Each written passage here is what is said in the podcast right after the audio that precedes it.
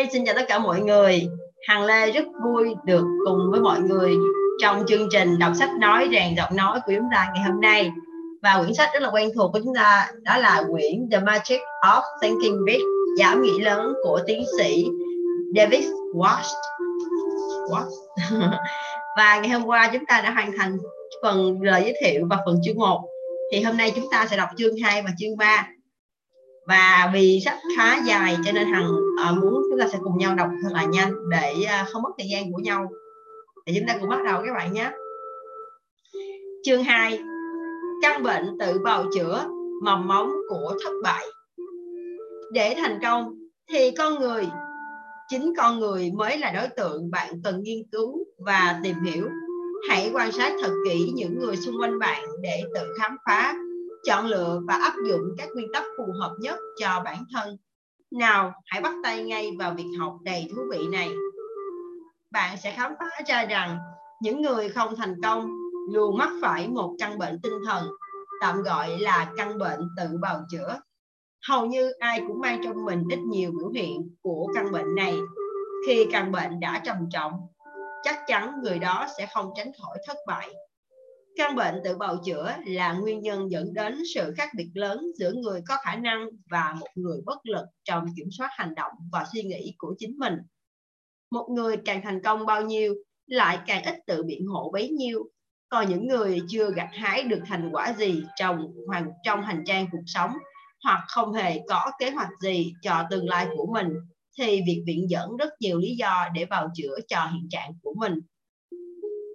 Khi quan sát, tìm hiểu những người dẫn đầu trong bất cứ lĩnh vực nào, dù là kinh doanh hay giáo dục hay trong quân đội, bạn sẽ thấy nếu muốn an phận, họ vẫn có thể đưa ra những lời biện bạch như người bình thường vẫn làm, nhưng họ chẳng bao giờ làm như vậy cả. Quả thực, nếu muốn, Roosevelt có thể biện cớ vào đôi chân tật nguyền của ông, Truman có thể biện bạch ông chưa hề được học đại học, cũng như Kennedy vẫn có thể kêu ca tôi quá trẻ, làm sao có thể làm tổng thống được, hay Johnson và Edson Howard có thể vịnh vào những cơn đau tim khủng khiếp và thường xuyên để từ chối những lãnh trọng trách quốc gia. Cũng giống như bất cứ căn bệnh nào khác, chứng tự bào chữa sẽ trở nên trầm trọng nếu không kịp chữa trị kịp thời và đúng cách. Thông thường, diễn biến tâm lý của một nạn nhân mắc phải căn bệnh này như sau. Lẽ ra mình phải làm tốt hơn, phải tìm lý do mới được, chứ nếu không thì mất mặt lắm. Để xem nào, có thể là do sức khỏe giảm sút, do tuổi tác, do hạn chế về mặt kiến thức, hoặc chưa đủ kinh nghiệm, do kém may mắn, do ảnh hưởng từ chuyện gia đình, do ảnh hưởng từ nền tảng giáo dục. Khi đã tìm được lý do hợp lý để tự bào chữa, anh ta sẽ bám riết lấy lý do đó để biện minh với chính bản thân mình và với những người xung quanh rằng đó chính là nguyên do tại sao anh không thể thành công. Bạn nên biết một suy nghĩ, dù tích cực hay tiêu cực, cũng sẽ tạo nên một cường lực nếu được lặp lại nhiều lần, sẽ càng lúc càng ăn sâu vào tiềm thức. Lúc đầu, có thể người bệnh hoàn toàn đủ tỉnh táo để nhận ra cái cớ mình đang viện dẫn chẳng khác gì một lời nói dối, nhưng lâu dần, chính bản thân anh ta cũng bị thuyết phục rằng đó thật sự là nguyên nhân tại sao anh ta không thể thành công. Chính vì vậy, nếu bạn thực sự quyết tâm và muốn hướng đến thành công thì bạn cần phải bắt tay ngay vào bước thứ nhất, tự tạo ra một loại vaccine tiêu diệt tận gốc tế bào của căn bệnh nguy hiểm này. Và trước khi chúng ta tìm được vaccine thì chúng ta phải biết được là biểu hiện của bệnh, đúng không ạ? Vâng, Hằng Lê xin mời mọi người đến với 4 biểu hiện cơ bản nhất của căn bệnh tự bào chữa. Căn bệnh tự bào chữa xuất hiện dưới rất nhiều thể dạng khác nhau, nhưng nguy hiểm nhất chính là việc đổ lỗi cho sức khỏe, trí tuệ, tuổi tác hoặc sự may rủi để biện hộ cho mình. Bây giờ, hãy xem chúng ta có thể bảo vệ mình thoát khỏi những biểu hiện này bằng cách nào. 1. Nhưng mà sức khỏe của tôi không được tốt lắm. Đổ lỗi cho sức khỏe có rất nhiều mức độ. Nhẹ thì tôi thấy không được khỏe lắm, hoặc nặng hơn, tôi đang gặp bất ổn ở tim, gan, phổi, não, vân vân. Các nguyên cớ sức khỏe không tốt vẫn hàng ngày được sử dụng làm lời bào chữa. Mỗi khi ai đó không làm được những gì mình muốn, không dám nhận lãnh những trách nhiệm lớn hơn, không kiếm được nhiều tiền hơn hay không thể đạt được thành công. Hàng triệu người trên thế giới hiện đang mắc phải chứng bệnh này, nhưng liệu đây có phải là lý do chính đáng hơn trong đa phần các trường hợp hay không? Có thể bạn sẽ nhận thấy tất cả những người thành đạt chưa bao giờ dùng sức khỏe làm cái cớ cho những thất bại của mình. Hai người bạn của tôi, một nhà vật lý học và một bác sĩ phẫu thuật, đều khẳng định về mặt thể chất, trên đời này không có ai là hoàn toàn khỏe mạnh cả. Bất cứ ai cũng mắc phải một thứ bệnh nào đó, dù nhẹ nhất. Chứng bệnh dựa vào sức khỏe để bào chữa cho bản thân này cũng vậy. Không ít người đã bị nó khuất phục, hoặc ít hoặc nhiều. Nhưng những người suy nghĩ tích cực và luôn hướng tới thành công thì không. Một buổi trưa nọ, sau khi tôi vừa hoàn thành buổi diễn thuyết ở Leverland, một anh bạn khoảng 30 tuổi xin được gặp riêng tôi vài phút. Sau khi chúc mừng bài thuyết trình rất thành công của tôi, anh buồn bã tâm sự, e rằng những ý tưởng của ông chẳng thể giúp được gì cho tôi. Rồi anh ta tiếp tục, ông biết không, những cơn đau tim cứ liên tục hành hạ khiến tôi không thể làm gì được. Anh bạn trẻ đã đến gặp 4 vị bác sĩ khác nhau, nhưng không ai phát hiện ra tim anh ta có vấn đề gì. Chính vì thế, anh ta muốn xin tôi vài lời khuyên. Tôi đáp, thực ra tôi không có kiến thức gì về tim mạch cả, nhưng nếu tôi hay bất cứ một con người bình thường nào khác ở vào hoàn cảnh anh bây giờ, thì tôi sẽ làm ngay 3 điều. Đầu tiên, tôi sẽ tìm đến một chuyên gia tim mạch giỏi, nhờ ông ấy khám kỹ lưỡng và sẽ nghe theo những chẩn đoán của ông ấy. Như anh vừa kể, anh đã đi khám những 4 bác sĩ mà không ai tìm được điều gì bất thường ở tim anh cả. Vậy, hãy xem như lần thứ 5 này là lần kiểm tra cuối cùng. Biết đâu, anh đang có một trái tim hoàn toàn khỏe mạnh thì sao? Còn nếu anh cứ tiếp tục lo lắng suy nghĩ về nó, rất có thể cuối cùng anh sẽ mắc bệnh tim thật đấy.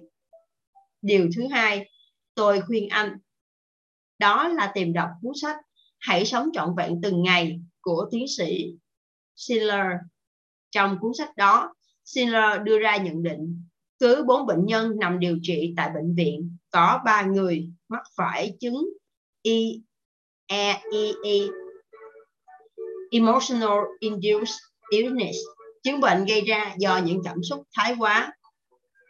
Hãy thử tưởng tượng xem, 3 trong số 4 người đó có thể khỏe mạnh và chẳng ai phải nằm viện nếu như họ biết cách kiềm chế và kiểm soát cảm xúc.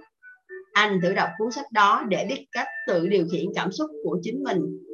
Và điều cuối cùng, nói thật với anh, bản thân tôi luôn quyết tâm là sẽ sống hết mình cho đến hơi thở cuối cùng. Đây cũng là lời khuyên chân thành nhất mà vài năm trước tôi nhận được từ một người bạn luật sư. Ông bạn của tôi mắc bệnh lao. Từ lúc đó, ông ấy biết cuộc sống của mình sẽ luôn phải gắn với những buổi chữa trị thường xuyên, những quy định nghiêm ngặt về sức khỏe. Thế nhưng, ông ấy không bận tâm, sợ hãi hay lo lắng gì cả. Ông ấy vẫn lạc quan theo đuổi ngành luật, xây dựng một gia đình hạnh phúc và tận hưởng cuộc sống. Hiện giờ, ông ấy đã 78 tuổi. Sau bao năm vất vả trên đường đời, ông ấy đã đúc kết được quan niệm sống cho chính bản thân mình. Tôi không bao giờ lo lắng, nghĩ ngợi về chuyện sống hay chết. Một khi vẫn còn sống trên cõi đời này, tôi sẽ sống thật sự, sống hết mình. Bất cứ lúc nào tôi lo lắng về phút lâm chung, đó là lúc tôi đang chết đấy. Sau đó, tôi đáp chuyến bay đến Detroit. Trên máy bay, tôi lại được chứng kiến câu chuyện thứ hai, một câu chuyện hoàn toàn khác. Khi máy bay vừa cất cánh, tôi bỗng nghe tiếng tích tắc ở đâu đó. Hơi giật mình, tôi nhìn sang người đàn ông ngồi ghế kế bên, vì dường như tiếng động phát ra từ phía anh ta. Anh ấy mỉm cười thân thiện bảo, à, không phải bơm đâu, tiếng tim tôi đập ấy mà. Nhận thấy sự ngạc nhiên pha lẫn nét hoài nghi trên gương mặt tôi, anh ấy chậm rãi kể cho tôi nghe câu chuyện cuộc đời mình. Trước đó 3 tuần, Anh ta đã trải qua một cuộc phẫu thuật thay thế van tim nhân tạo. Anh bảo rằng khi những mô mới phát triển bao lấy cái van nhân tạo thì những tiếng tích tắc ấy sẽ không còn nữa. Nghe đến đây, tôi mới hỏi về những dự định tiếp theo của anh ta. Anh ta vui vẻ trả lời: "À, tôi có nhiều kế hoạch trọng đại lắm. Khi trở về nhà ở Minnesota, tôi sẽ đăng ký vào trường luật. Tôi hy vọng một ngày nào đó mình có thể làm việc cho chính phủ." Các bác sĩ cho biết sau khi nghỉ dưỡng trong vài tháng, tôi sẽ hoàn toàn khỏe mạnh trở lại và có thể làm việc như bao nhiêu người bình thường khác. Như bạn thấy đấy, mỗi chúng ta hoàn toàn chủ động trong việc lựa chọn cách đối mặt trước các vấn đề sức khỏe. Trong câu chuyện đầu tiên, nhân vật của chúng ta mặc dầu chưa biết chính xác có trục trặc gì với sức khỏe của mình hay không, nhưng anh ta đã hốt hoảng, buồn bã, khăng khăng cho rằng mình không thể tiếp tục theo đuổi công việc được. Và khẩn khoản xin ai đó đồng cảm với anh ta. Trong khi đó, hoàn toàn ngược lại, dù đã phải trải qua một cuộc phẫu thuật thuộc vào loại nguy hiểm bậc nhất, anh bạn trong câu chuyện thứ hai vẫn luôn lạc quan, hào hứng bắt tay vào làm bất cứ việc gì.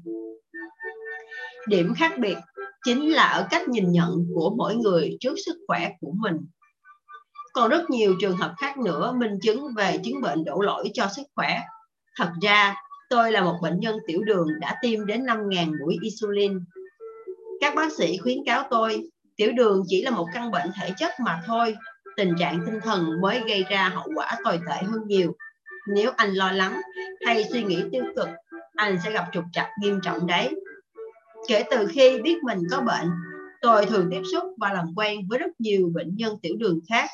Tôi sẽ kể các bạn nghe hai câu chuyện hoàn toàn trái ngược. Một người luôn nghĩ mình sắp chết, mặc dù bệnh tình của anh ta chưa đến mức đáng lo ngại.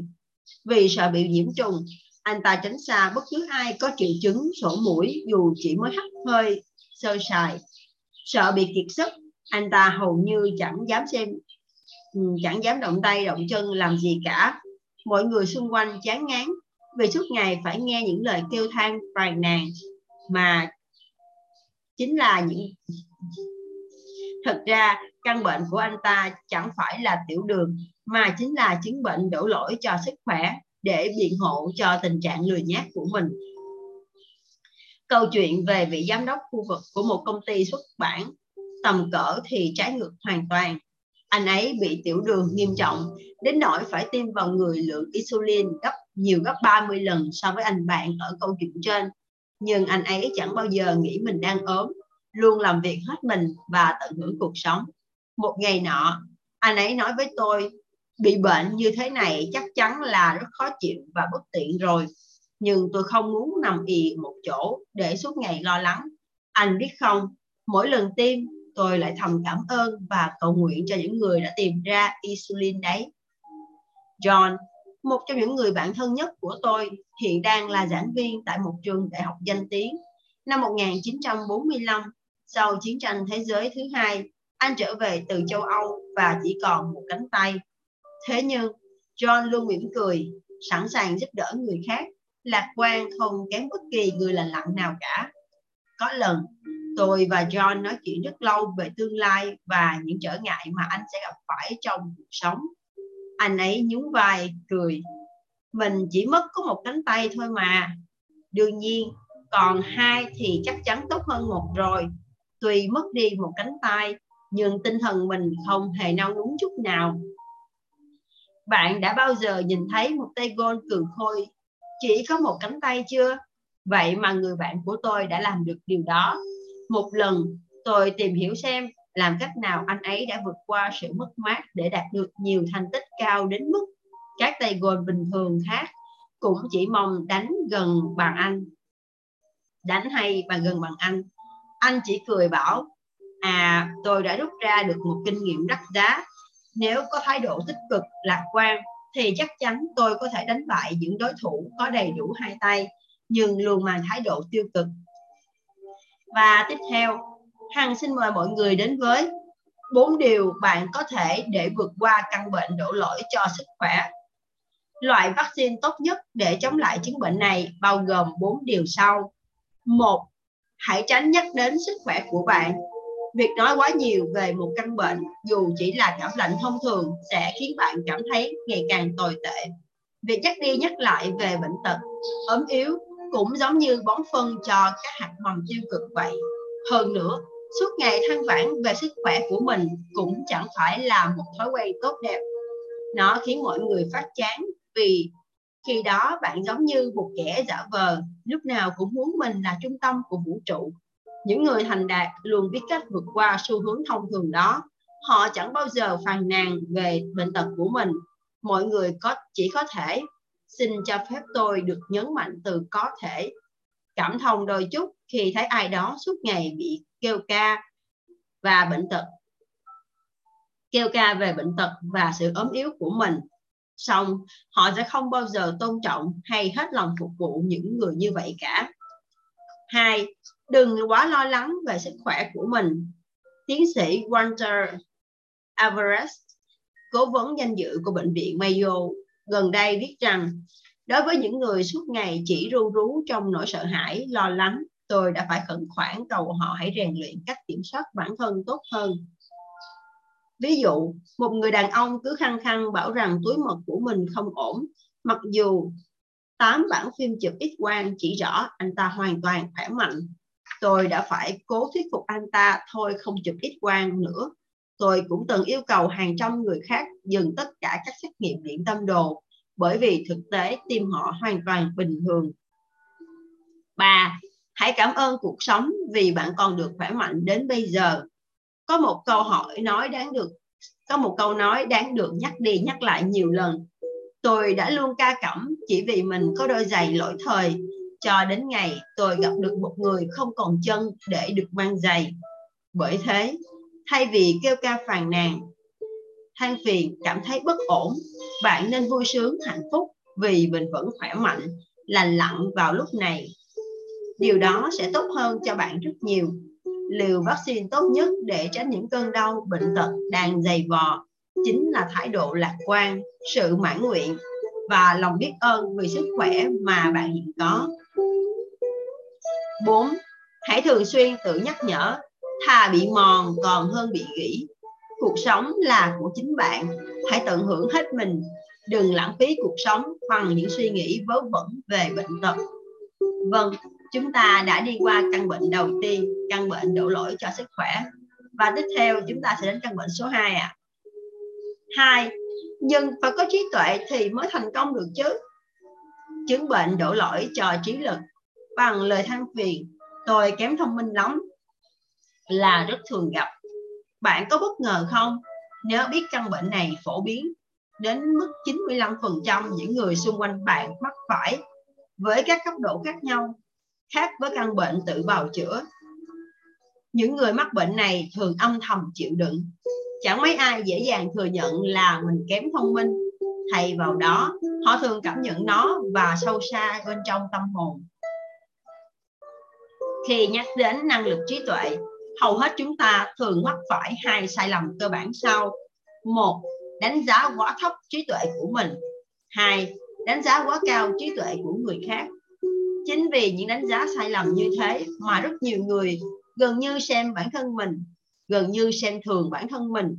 Họ không thể giải quyết những tình huống khó khăn chỉ vì họ cho rằng mình không đủ trí tuệ để làm được điều đó. Thế nhưng, những người không bận tâm nhiều đến trí thông minh hoặc khả năng tư duy của mình thì luôn hoàn thành tốt công việc.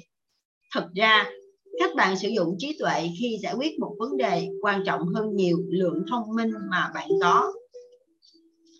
Tiến sĩ Edward Teller, một trong những nhà vật lý học nổi tiếng lỗi lạc của Hoa Kỳ, khi được hỏi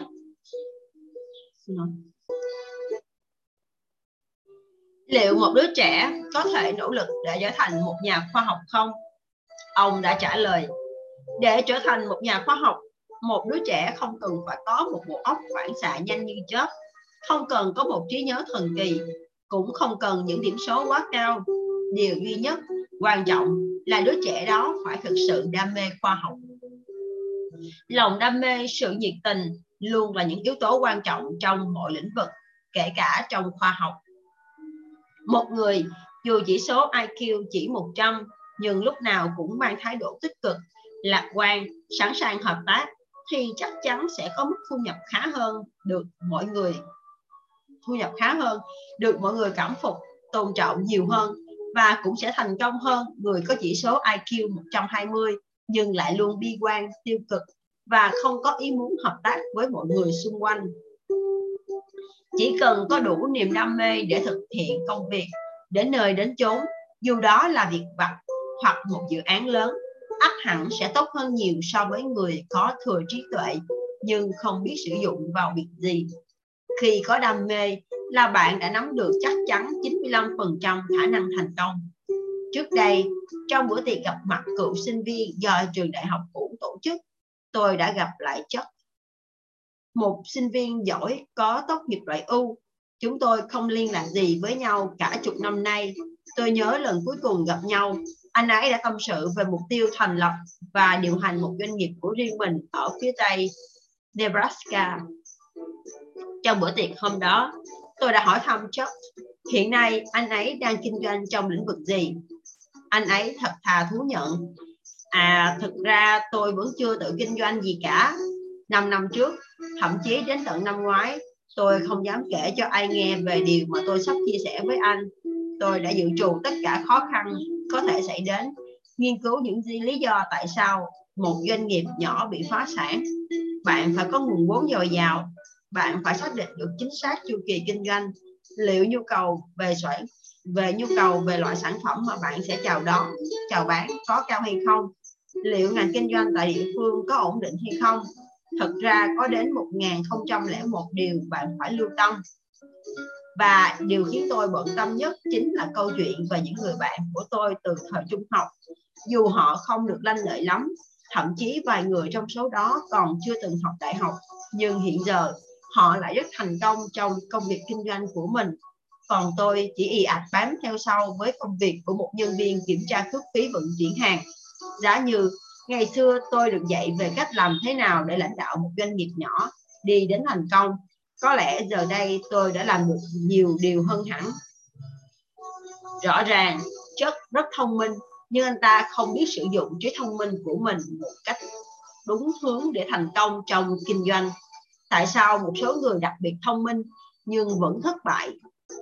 Bao nhiêu năm nay, tôi chơi khá thân với một người có đầy đủ tố chất của một thiên tài, một bộ óc siêu việt. Người thuộc Phi Beta Kappa.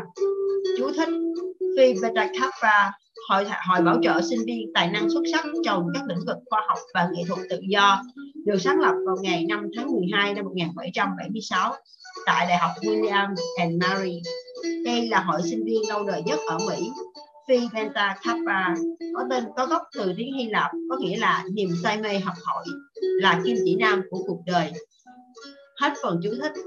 Mặc dù có trí thông minh bẩm sinh tuyệt đỉnh, nhưng anh ấy lại là một trong số ít người thành đạt nhất mà tôi biết. Mặc dù có trí thông minh bẩm sinh tuyệt đỉnh, nhưng anh ấy lại là một trong số người ít thành công nhất mà tôi biết. Anh ấy có một công việc tạm tạm vì sợ phải gánh vác quá nhiều trách nhiệm, chưa từng kết hôn vì e ngại trước viễn cảnh của hàng loạt cuộc hôn nhân phải kết thúc tại tòa.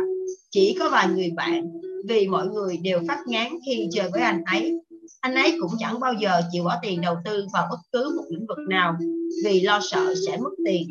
Thay vì sử dụng bộ óc thiên tài của mình để tìm ra con đường dẫn đến thành công, người đàn ông này dùng nó để đưa ra những lập luận chứng minh mọi việc rồi sẽ chẳng đi đến đâu. Chính vì anh ấy để cho ý nghĩ tiêu cực khống chế bộ não của mình nên rốt cuộc hầu như chẳng làm được gì, chẳng cống hiến được gì cho xã hội. Chỉ cần một chút thay đổi trong thái độ hay trong cách suy nghĩ, anh ấy sẽ làm nên điều vĩ đại hữu ích.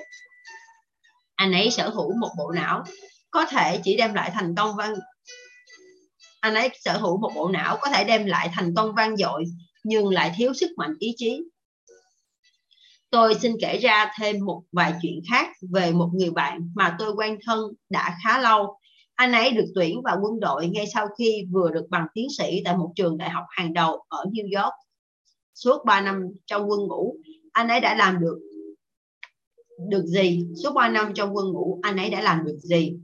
Không trở thành một sĩ quan, cũng chẳng phải là một chuyên viên huấn luyện nhân sự. Trong 3 năm liền, anh ấy chỉ lái xe tải. Tại sao? Bởi vì trong đầu anh ấy luôn tràn ngập những suy nghĩ ngạo mạn một cách tiêu cực về đồng đội lính tráng. Mình giỏi hơn họ nhiều về các phương pháp rèn luyện của quân đội. Chúng thật ngớ ngẩn về kỷ luật quân ngũ. Những điều đó dành cho những kẻ ngờ nghệch, không phải cho mình. Để rồi tự đay nghiến bản thân. Mình thật là ngu ngốc khi không thể tìm được cách thoát khỏi bức hình này. Những người như anh ta rồi sẽ chẳng được ai tôn trọng. Tất cả những gì anh ta học được đều trở nên vô ích.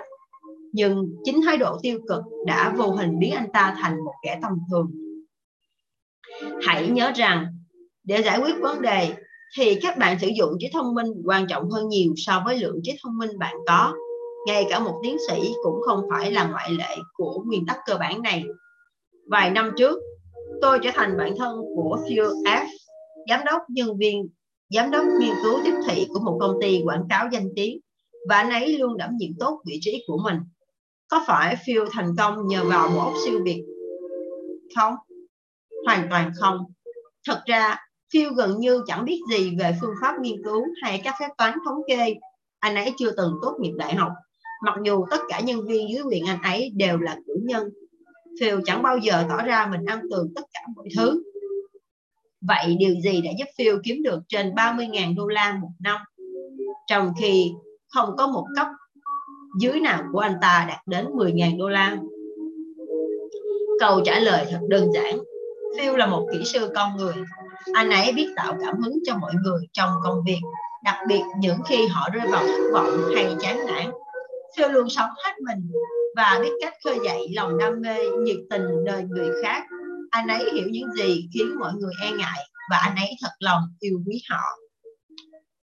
So với một người có chỉ số IQ cao, Phil đáng giá gấp nhiều lần, không phải vì trí tuệ mà vì anh ấy đã biết sử dụng tư duy như thế nào. Theo thống kê, tại Mỹ, cứ 100 người học đại học thì không đến 50 người tốt nghiệp. Tôi rất tò mò về thực trạng này nên đã đến hỏi trưởng ban tuyển sinh của một trường đại học lớn. Ông ấy giải thích, không phải vì họ kém thông minh. Nếu họ thiếu khả năng tư duy, chúng tôi đã không nhận họ ngay từ đầu. Cũng không phải vấn đề học phí, vì mọi người đều trang trải được cho việc học của mình. Vấn đề là nằm ở thái độ. Chắc ông sẽ ngạc nhiên khi biết rằng có rất nhiều bạn trẻ bỏ học chỉ vì không thích thầy giáo, không thích các môn phải học, hay không thích bạn bè trong lớp. Nếp nghĩ tiêu cực chính là lý do làm cho cánh cửa dẫn đến những vị trí quản lý, điều hành cấp cao lại đóng chặt trước không ít các nhân viên trẻ. Không phải khả năng tư duy mà chính là thái độ cáu kỉnh, tiêu cực, coi thường người khác đã níu chân họ lại. Như một chuyên viên cấp cao, thâm niên đã tâm sự với tôi, rất ít khi chúng tôi từ chối một người trẻ tuổi nào chỉ vì anh ta thiếu năng lực, mà thường là do thái độ thiếu tích cực của anh ta. Tôi đã từng nán lại một công ty bảo hiểm để tìm hiểu vì sao 25% số nhân viên đứng đầu lại bán được 75% tổng khối lượng bảo hiểm, trong khi 25% số nhân viên kém nhất chỉ đóng góp 5% mà thôi. Để tìm ra câu trả lời, người ta đã rất thận trọng kiểm tra hàng ngàn hồ sơ cá nhân và phát hiện ra rằng giữa những người này không hề có sự khác biệt quá lớn nào về trí lực bản bẩm sinh cả. Mặt khác, sự khác biệt về giáo dục cũng không giải thích tại sao họ có khả năng bán hàng khác nhau. Cuối cùng, người ta khám phá ra sự khác biệt lớn nhất giữa một người thành công và một người thất bại nằm ở thái độ, khả năng kiểm soát và điều khiển suy nghĩ của bản thân. Những người giỏi nhất thường nhiệt tình, yêu quý mọi người xung quanh và không phải lo lắng đến mức ám ảnh. Thật ra, tính cách bẩm sinh mà chúng ta được nhận lúc sinh ra, chúng ta khó lòng có thể hoán đổi hoàn toàn, song chúng ta vẫn có thể tạo ra sự thay đổi trong cách sử dụng tri thức. Tri thức sẽ trở thành sức mạnh nếu chúng ta sử dụng chúng một cách hợp lý. Chứng bệnh đổ lỗi cho trí tuệ thường đi liền với một số suy nghĩ sai lầm về tri thức. Chúng ta thường nghe mọi người nói về tri thức là sức mạnh, nhưng nhận định này chỉ đúng một phần và chỉ dừng ở mức tiềm năng. Tri thức chỉ trở thành sức mạnh khi được sử dụng đúng cách và đúng mục đích. khi được hỏi một dặm tương đương với bao nhiêu bộ. Nhà bác học Einstein đã trả lời: tôi không biết. Tại sao tôi phải nhồi vào đầu mình những con số mà tôi có thể dễ dàng tìm thấy ở bất cứ một cuốn sách tham khảo phổ thông nào? Einstein quả thật đã dạy chúng ta một bài học đáng giá. Ông luôn tin rằng mọi việc sẽ tốt hơn nhiều nếu chúng ta sử dụng trí óc để suy nghĩ, chứ không phải để làm một cái nhà kho chứa những sự thật hiển nhiên. Henry Ford đã từng một lần bị kiện cáo ở bị kiện. Báo Chicago Tribune Henry Ford đã từng một lần kiện báo Chicago Tribune vì tội phỉ báng khi họ cho rằng ông là kẻ ngu dốt. Ford bảo họ: các ông hãy chứng minh xem. Để đáp trả, tờ báo yêu cầu Ford trả lời vài câu hỏi đơn giản như: Benedict Arnold là ai? Cuộc chiến tranh Nam Bắc diễn ra khi nào? Và một vài câu hỏi khác nữa. Vì không được đi học từ nhỏ nên hầu như Ford chẳng trả lời câu hỏi nào. Cuối cùng, Ford tuyên bố: tôi không thể trả lời được, nhưng chỉ cần 5 phút thôi, tôi sẽ tìm được người có thể trả lời được tất cả. Henry Ford chưa từng quan tâm đến những thông tin đó, nhưng ông biết những điều mà một giám đốc điều hành cấp cao cần phải biết. Đó là khả năng tìm kiếm và xử lý thông tin quan trọng hơn nhiều so với việc sử dụng bộ óc như một nhà kho để lưu trữ tất cả mọi thứ. Một người chứa đầy trong đầu những kiến thức sách vở, thực sự họ đáng giá bao nhiêu? Vài ngày trước đây, tôi có một buổi tối thú vị bên một người bạn. Anh ấy hiện đang là giám đốc của một doanh nghiệp sản xuất tuy mới thành lập, nhưng tốc độ phát triển rất nhanh và gặt hái được khá nhiều thành công. Trong lúc nói chuyện, chúng tôi tình cờ chuyển TV sang một chương trình game show trên truyền hình được ưa thích nhất. Người chơi trong chương trình hôm đó đã trả lời được rất nhiều câu hỏi ở các lĩnh vực khác nhau, nhưng phần lớn chúng đều chẳng có ý nghĩa gì cả. Sau khi anh ta trả lời xong một câu hỏi vớ vẩn gì đó về một ngọn núi ở Argentina, người bạn tôi hỏi: anh nghĩ tôi sẽ trả cho anh chàng này bao nhiêu tiền nếu anh ta làm việc cho tôi? Tôi tò mò hỏi: bao nhiêu? Tôi sẽ trả đúng $300, không hơn không kém một xu.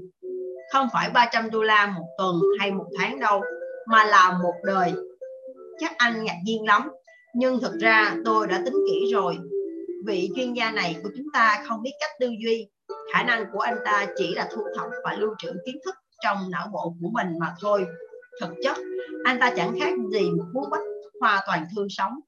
Với $300, tôi hoàn toàn mua được một cuốn bách khoa toàn thư tốt. Có lẽ $300 cũng còn quá cao, bởi thực tế là chúng ta có thể tra cứu đến 99% những điều này mà anh chàng này biết trên google.com, hầu như hoàn toàn miễn phí. Anh ta nói tiếp: tôi muốn các cộng sự của mình phải là những người biết cách giải quyết vấn đề, biết sáng tạo và tìm ra những ý tưởng mới. Họ phải biết ước mơ, sau đó biến ước mơ thành hành động cụ thể. Chỉ một người biết tư duy mới có thể cùng tôi kiếm tiền. Còn một người chỉ biết đọc và lưu trữ mọi thứ trong đầu thì thực sự chẳng thể làm nên trò trống gì. Tiếp theo, Hằng xin mời mọi người đến với 3 cách chữa trị căn bệnh đổ lỗi cho trí lực. Dưới đây là 3 cách khá đơn giản giúp bạn chữa trị hoàn toàn cho chứng bệnh này. 1. Đừng bao giờ đánh giá quá thấp trí tuệ của mình, và cũng đừng bao giờ đánh giá quá cao trí thông minh của người khác. Hãy nhớ là không bao giờ được hạ thấp bản thân. Hãy quan tâm đến những gì bạn có, khám phá những khả năng còn tiềm ẩn trong con người bạn. Hãy nhớ rằng trí thông minh của bạn nhiều ít không quan trọng bằng việc bạn sử dụng nó như thế nào. Hãy sử dụng trí tuệ của mình một cách có ích, thay vì chỉ mãi lo lắng xem mình có thông minh hay không. 2. Mỗi ngày hãy tự nhắc nhở. Thái độ mà bạn thể hiện quan trọng nhiều hơn so với trí thông minh bạn có. Dù trong công việc hay cuộc sống hàng ngày, hãy luôn suy nghĩ tích cực. Hãy cố gắng tìm ra những lý do để chứng minh bạn có thể làm được việc.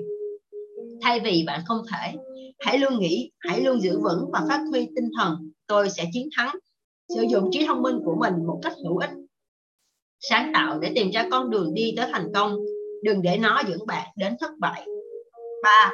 Hãy nhớ rằng khả năng tư duy đáng giá hơn rất nhiều so với khả năng thu thập và lưu trữ kiến thức. Hãy sử dụng bộ não để tư duy và phát triển những ý tưởng sáng tạo để tìm ra con đường mới, hợp lý hơn. Bất luận bạn đang làm việc gì, hãy luôn tự hỏi bản thân, ta đang sử dụng trí tuệ của mình để làm nên lịch sử hay chỉ đơn giản là đang sử dụng nó để ghi lại lịch sử cho những người khác đã lập nên. Và đó là căn bệnh thứ hai. Và tiếp theo, Hằng xin mời mọi người đến với căn bệnh thứ ba. Ôi, chẳng ích lợi gì đâu, tôi đã quá già rồi, hay tôi còn quá trẻ.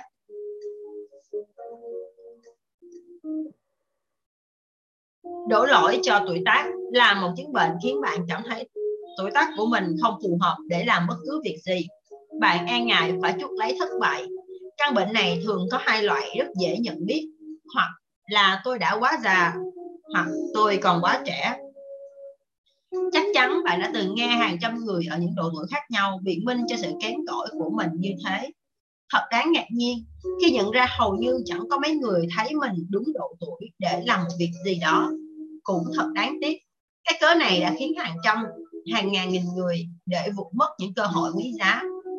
Khi cơ hội đến, họ cứ đinh ninh mình quá già hay quá trẻ nên không dám nắm lấy. Thậm chí họ chẳng thèm bận tâm đến việc thử hay bắt tay một lần xem sao. Suy nghĩ tôi đã quá già rồi lại là dạng phổ biến nhất của căn bệnh đổ lỗi cho tuổi tác. Căn bệnh này lan truyền theo những con đường tinh vi và rất khó phát hiện, rất khó nhận biết. Gần đây, một chương trình TV đưa tin về một nhà quản lý cấp cao bị mất việc sau khi công ty của ông sát nhập với một công ty khác. Ông ấy liên tục tìm kiếm suốt mấy tháng trời nhưng không nơi nào nhận ông ta vào làm việc cả. Cuối cùng, sau khi đã quá chán nản và mệt mỏi, ông tự nhủ, thôi, đã đến tuổi này thì mình nghỉ ngơi cũng được rồi.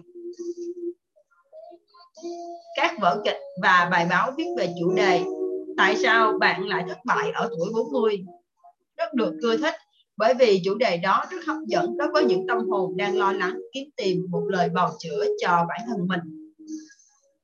Kiểm soát và vượt qua căn bệnh đổ lỗi cho tuổi tác. Căn bệnh này hoàn toàn có thể chữa khỏi. Vài năm trước, khi đang tiến hành một chương trình đào tạo bán hàng, tôi đã tìm ra phương thuốc hữu hiệu, không những chữa khỏi mà còn có tác dụng ngăn ngừa, giúp bạn phòng tránh được căn bệnh này. Trong số người tham gia chương trình đào tạo, có một học viên tên là Siêu. Năm đó Siêu 40 tuổi, anh mong muốn thay đổi và hoàn thiện bản thân mình hơn để có thể trở thành đại diện của một công ty sản xuất. Nhưng anh ta lại nơm nớp mình có phần lớn tuổi. Một lần Siêu bảo với tôi, mãi đến giờ tôi vẫn chưa làm được điều gì hay ho cả. Có lẽ phải bắt đầu mọi thứ từ con số 0. Nhưng tôi đã 40 tuổi rồi, tôi đào đâu ra thời gian để bắt đầu lại mọi việc. Trong những lần trò chuyện với Siêu về tuổi tác, tôi luôn nhắc nhở anh ấy, anh sẽ già nếu lúc nào anh cũng nghĩ mình đã già. Nhưng lời khuyến cáo ấy hầu như chẳng mang lại kết quả gì. Bất cứ lúc nào khi nghe như vậy, người ta cũng sẽ đáp lại, tôi thật sự cảm thấy mình già rồi. Cuối cùng, tôi tìm ra một cách thử đem áp dụng với Siêu. Một hôm, sau buổi đào tạo, tôi đến gần anh và hỏi, Siêu này, theo anh, thời gian làm việc hiệu quả nhất của một đời người là khi nào? Siêu im lặng suy nghĩ rồi trả lời, tôi đoán là khi anh ta ở vào độ tuổi 20. Tốt, thế theo anh, khi nào người ta không thể tiếp tục làm việc tốt được nữa? Anh ấy trả lời, nếu luôn khỏe mạnh, chí thú với công việc, người ta có thể làm việc tốt cho đến năm 70 tuổi hoặc hơn thế nữa. Tôi tiếp lời, hãy cứ xem những điều anh vừa nói là đúng. Như vậy, thời gian một người có thể làm việc tốt là khoảng 50 năm, một nửa thế kỷ đúng không? Siêu này, bây giờ anh 40 tuổi, vậy anh đã sử dụng hết bao nhiêu năm làm việc hiệu quả trong đời mình rồi? Siêu đáp, 20 năm. Vậy anh còn bao nhiêu năm nữa?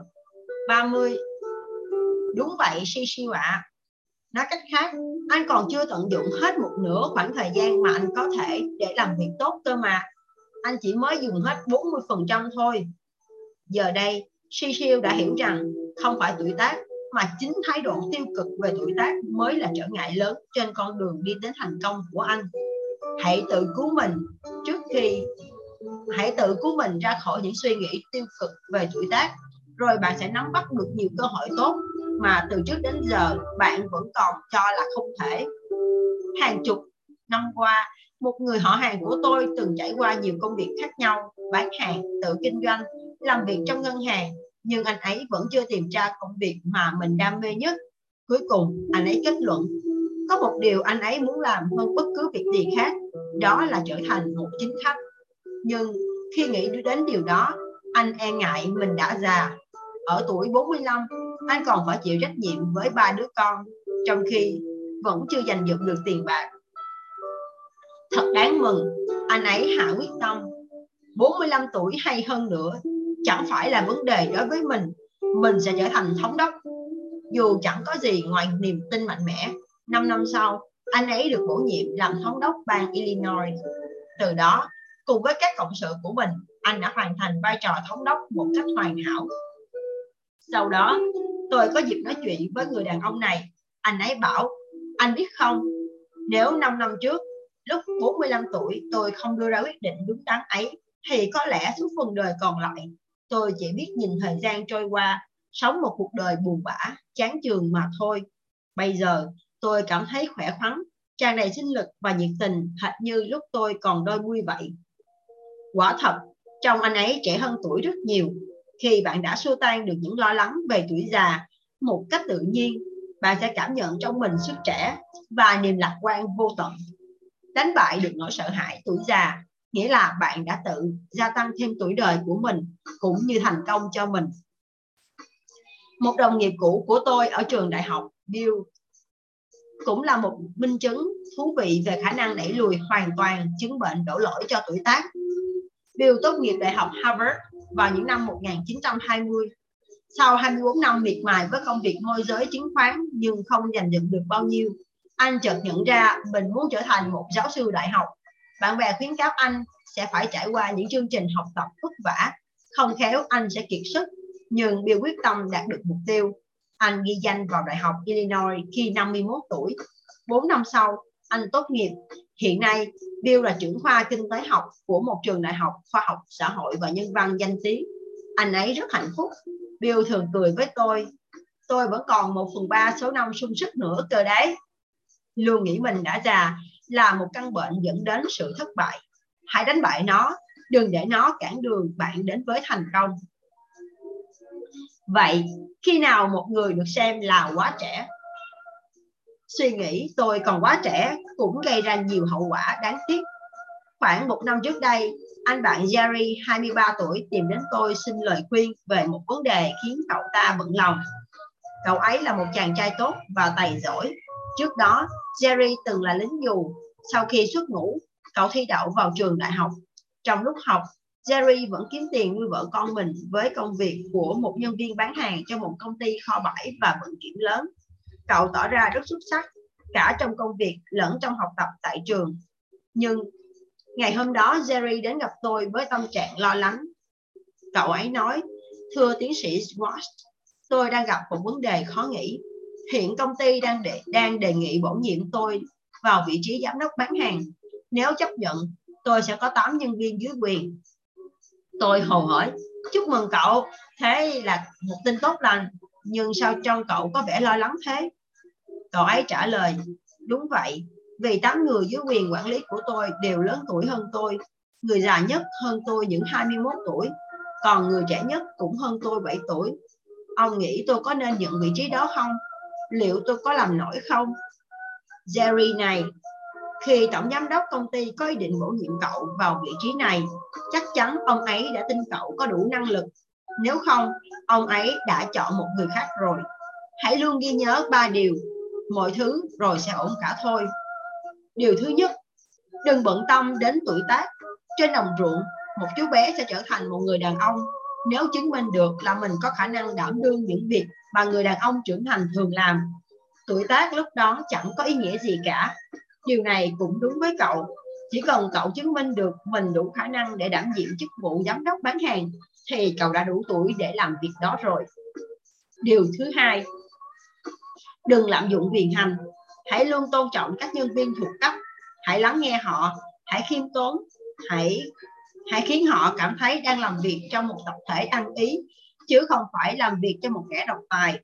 Nếu làm được như thế, họ sẽ hợp tác tốt với cậu thay vì toan tính chống lại cậu. Điều thứ ba, hãy tập làm quen với đội ngũ nhân viên dưới quyền lớn tuổi hơn mình.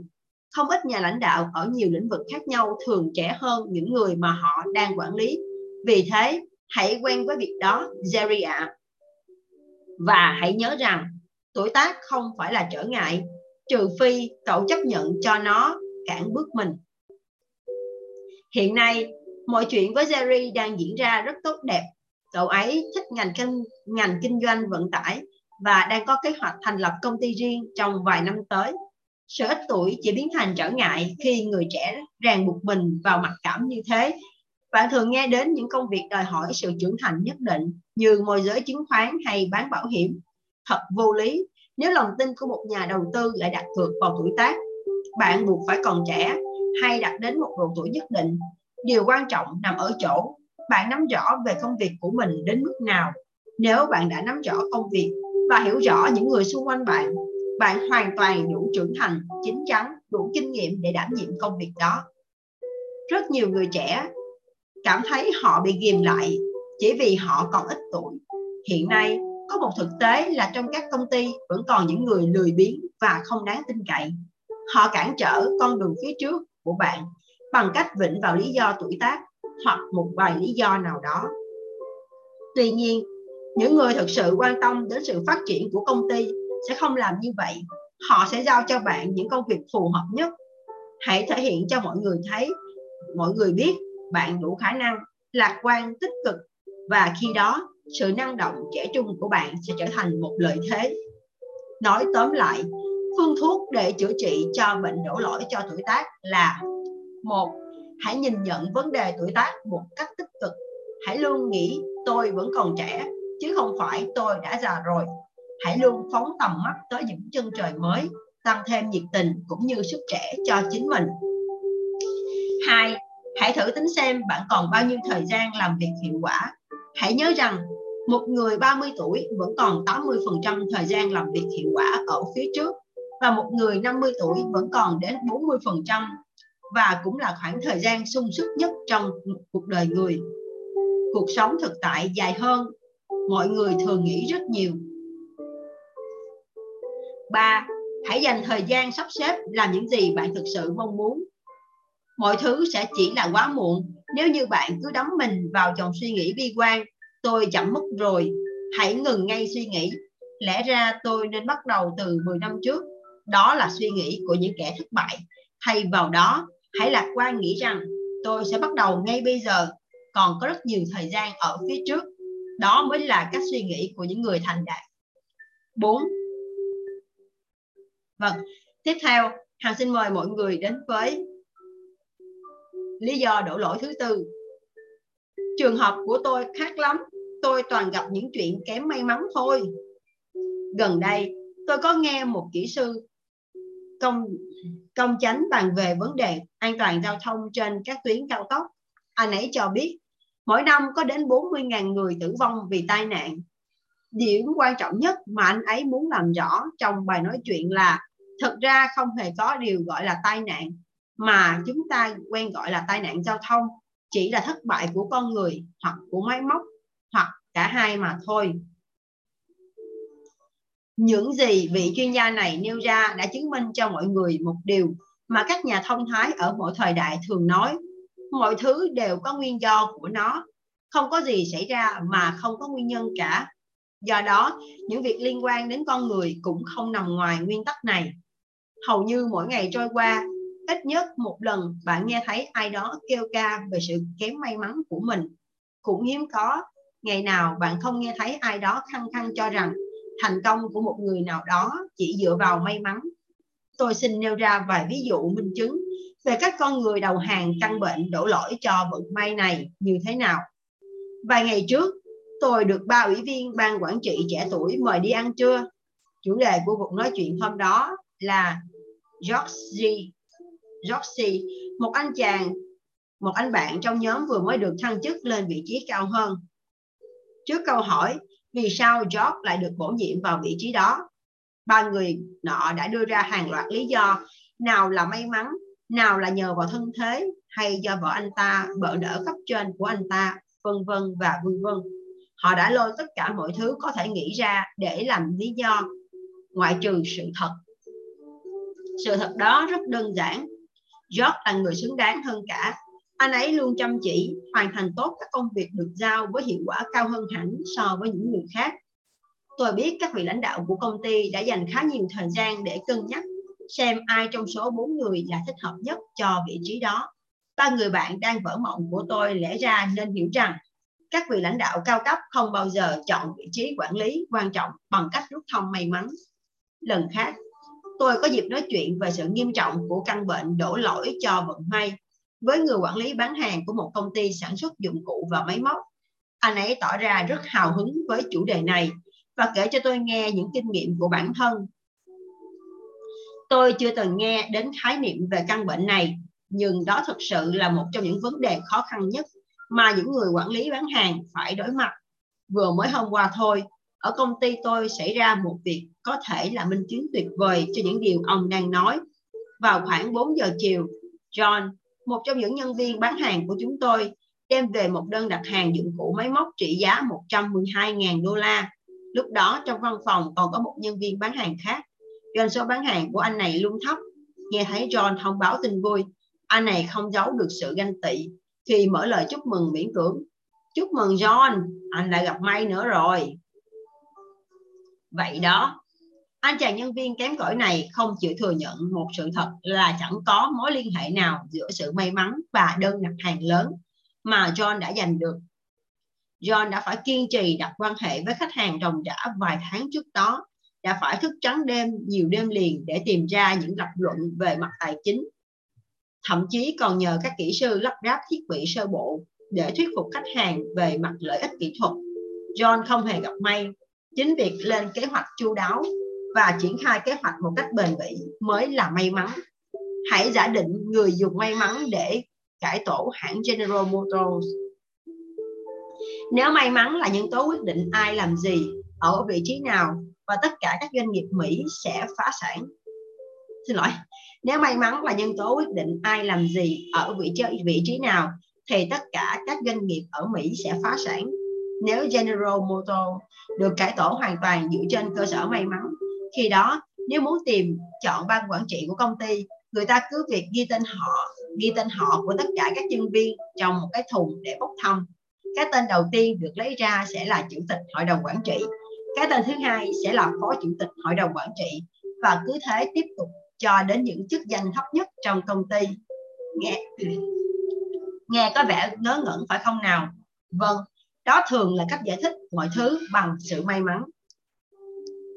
Và cuối cùng, xin mời mọi người đến với bạn có thể chế ngự căn bệnh đổ lỗi cho vận may bằng hai cách sau. 1. Chấp nhận quy luật nhân quả. Hãy suy xét kỹ lưỡng về sự may mắn mà bạn cho rằng ai đó đang có được. Bạn sẽ nhận ra rằng họ thành đạt vì họ có sự chuẩn bị, biết lên kế hoạch và có quyết tâm hướng tới thành công. Đồng thời, hãy nhìn lại sự kém may mắn mà ai đó đang gặp phải. Hãy quan sát và phân tích cặn kẽ để nhận ra những nguyên nhân rõ ràng dẫn đến hậu quả. Những người thành công học được nhiều từ sự thất bại. Trái lại, những kẻ tầm thường chẳng biết rút ra cho mình một kinh nghiệm nào ngoài sự đổ lỗi. 2. Đừng trở thành một người chỉ biết mơ mộng. Đừng để mỗi ngày trôi qua vô ích, chỉ để mơ mộng về một con đường thành công mà không cần nỗ lực. Chúng ta không thể thành công chỉ dựa vào may mắn. Thành công đến từ thái độ làm việc chăm chỉ và khả năng áp dụng những nguyên tắc một cách kiên trì. Đừng mong chờ may mắn sẽ giúp bạn thăng tiến, đưa bạn đến vinh quang hay có được những điều tốt đẹp trong cuộc sống. Thay vào đó, hãy tập trung vào việc hoàn thiện và phát triển bản thân để trở thành người chiến thắng. Vâng, chúng ta vừa kết thúc chương 2 của quyển sách. Và các bạn đã thấy một cái điều rõ ràng là nếu như chúng ta nghĩ rằng là chúng ta không thể, hoặc nghĩ rằng chúng ta chưa đủ khả năng, tức là chúng ta tự đổ lỗi cho bản thân mình là chúng ta thiếu điều này, thiếu điều kia, thì rõ ràng điều đó sẽ cản trở cuộc sống của chúng ta rất nhiều. Và người ta có rõ ràng về luật hấp dẫn. Luật hấp dẫn là khi bạn nghĩ điều gì thì điều đó sẽ hấp dẫn đến bạn. Và nếu bạn nghĩ rằng bạn không đủ khả năng thì chắc chắn là cái sự không đủ khả năng đó sẽ đến với bạn. Và nếu như bạn cho rằng mình hoàn toàn có khả năng thực hiện thì chắc chắn sẽ thu hút bạn tìm được cách làm, và chính cách làm là những chúng ta đến thành công. Đương nhiên là việc đến thành công không phải là việc một sớm một chiều, và cũng không phải là một buổi hai buổi, mà đôi khi cái quá trình nó có thể rất dài, thậm chí là 5 năm, 10 năm. Nhưng cái điều quan trọng là chúng ta đặt cho mình cái suy nghĩ là mình đủ điều kiện để làm, hay mình không đủ điều kiện. Nếu như mình cho rằng mình đủ khả năng, đủ tiềm lực, đủ tài chính, hay là đủ cái sức khỏe và không đổ lỗi, thì đó là điều đầu tiên chúng ta sẽ làm được. Còn nếu chúng ta vẫn cho rằng chúng ta là một cái nạn nhân của số phận thì chắc chắn là sẽ không thể nào thành công được, đúng không ạ? Tiếp theo, Hằng xin mời mọi người đến với chương 3, xây dựng sự tự tin và xóa bỏ nỗi sợ hãi.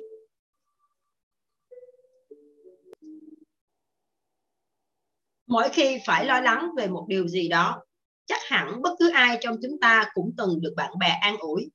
Chẳng qua cậu tự tưởng tượng ra mà thôi, không có vấn đề gì đâu, đừng lo lắng thái quá. Họ hoàn toàn có thiện chí khi nói vậy, nhưng cả bạn và tôi đều biết phương hướng nhưng cả bạn và tôi đều biết phương thuốc xoa dịu nỗi sợ kiểu như thế không bao giờ đem lại hiệu quả. Những lời an ủi động viên có thể giúp chúng ta quên đi nỗi sợ hãi trong vài phút, hoặc may mắn hơn là vài giờ. Nhưng chỉ một câu nói đơn giản, cậu đang tự tưởng tượng ra đấy mà, thì không thể nào giúp chúng ta xóa bỏ hoàn toàn nỗi sợ để lấy lại sự tự tin. Để chế ngự nỗi sợ hãi, trước tiên chúng ta phải thừa nhận sự hiện hữu của nó. Đa phần nỗi sợ hãi của con người đều do vấn đề về tâm lý mà ra. Sự lo lắng, căng thẳng, bối rối hay hốt hoảng đều là sản phẩm của những ý nghĩ tiêu cực và trạng thái rối loạn tâm lý.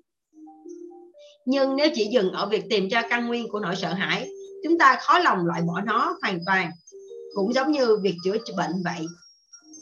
Khi bác sĩ phát hiện ra một vết nhiễm trùng trên cơ thể bạn, ông ấy không thể dừng ở đó mà sẽ tiếp tục điều trị cho đến khi vết thương lành hẳn. Phương pháp chữa trị truyền thống bằng cách trấn an, bạn chỉ tự tưởng tượng ra mà thôi, phủ nhận sự tồn tại của nỗi sợ hãi. Trong thực tế, nỗi sợ hãi là hoàn toàn có thật. Nó là kẻ thù số 1 của bất cứ ai trên con đường vươn tới thành công. Nó ngăn cản bạn nắm bắt các cơ hội, làm cho sức khỏe của bạn suy giảm, sinh ra bệnh tật, lo lắng, giảm tuổi thọ. Nỗi sợ khiến bạn không dám mạnh dạn phát biểu ý kiến của bản thân. Nỗi sợ hãi, hay cụ thể hơn là sự thiếu chắc chắn, thiếu tự tin, sự bất ổn về mặt tinh thần là một trong những nguyên nhân. Lý giải ngày nay chúng ta vẫn phải đối mặt với suy thoái kinh tế. Cũng do nỗi sợ hãi mà hàng triệu người không chạm tay đến thành công, không được tận hưởng cuộc sống sung túc. Thực tình mà nói, nỗi sợ hãi có sức mạnh ghê gớm bằng nhiều cách. Nỗi sợ hãi ngăn người ta đạt được những điều mà họ mong muốn trong cuộc sống. Nỗi sợ hãi dù ở dạng này hay dạng khác, dù nặng hay nhẹ, đều thuộc chứng bệnh tinh thần. Để chữa trị một chứng bệnh tinh thần, ta phải cần sử dụng những phác đồ cụ thể được kiểm chứng kỹ càng, giống như cách chữa trị một căn bệnh thể chất. Tuy nhiên, để chuẩn bị cho một cuộc chữa trị, điều đầu tiên bạn phải làm là tập cho mình thói quen phát huy sự tự tin đến mức tối đa. Không một ai sinh ra đã có sẵn sự tự tin. Điều này cũng đúng với những nhân vật mà bạn thường ngưỡng mộ về sự tự tin, điềm tĩnh, về khả năng chế ngự nỗi sợ hãi trong mọi hoàn cảnh. Họ đạt được vị thế xã hội là do biết khai thác, phát huy tất cả sự tự tin mà họ có. Bạn hoàn toàn làm được điều đó như họ. Vâng, chương này sẽ chỉ cho bạn cách làm ấy. Trong suốt Thế chiến thứ hai, lực lượng hải quân Mỹ buộc các tân binh phải biết bơi giỏi, hoặc nếu chưa, họ phải học bơi cho thật giỏi. Vì các tướng lĩnh hiểu rất rõ rằng trong nhiều trường hợp, các thủy thủ chỉ có thể sống sót nếu họ biết bơi.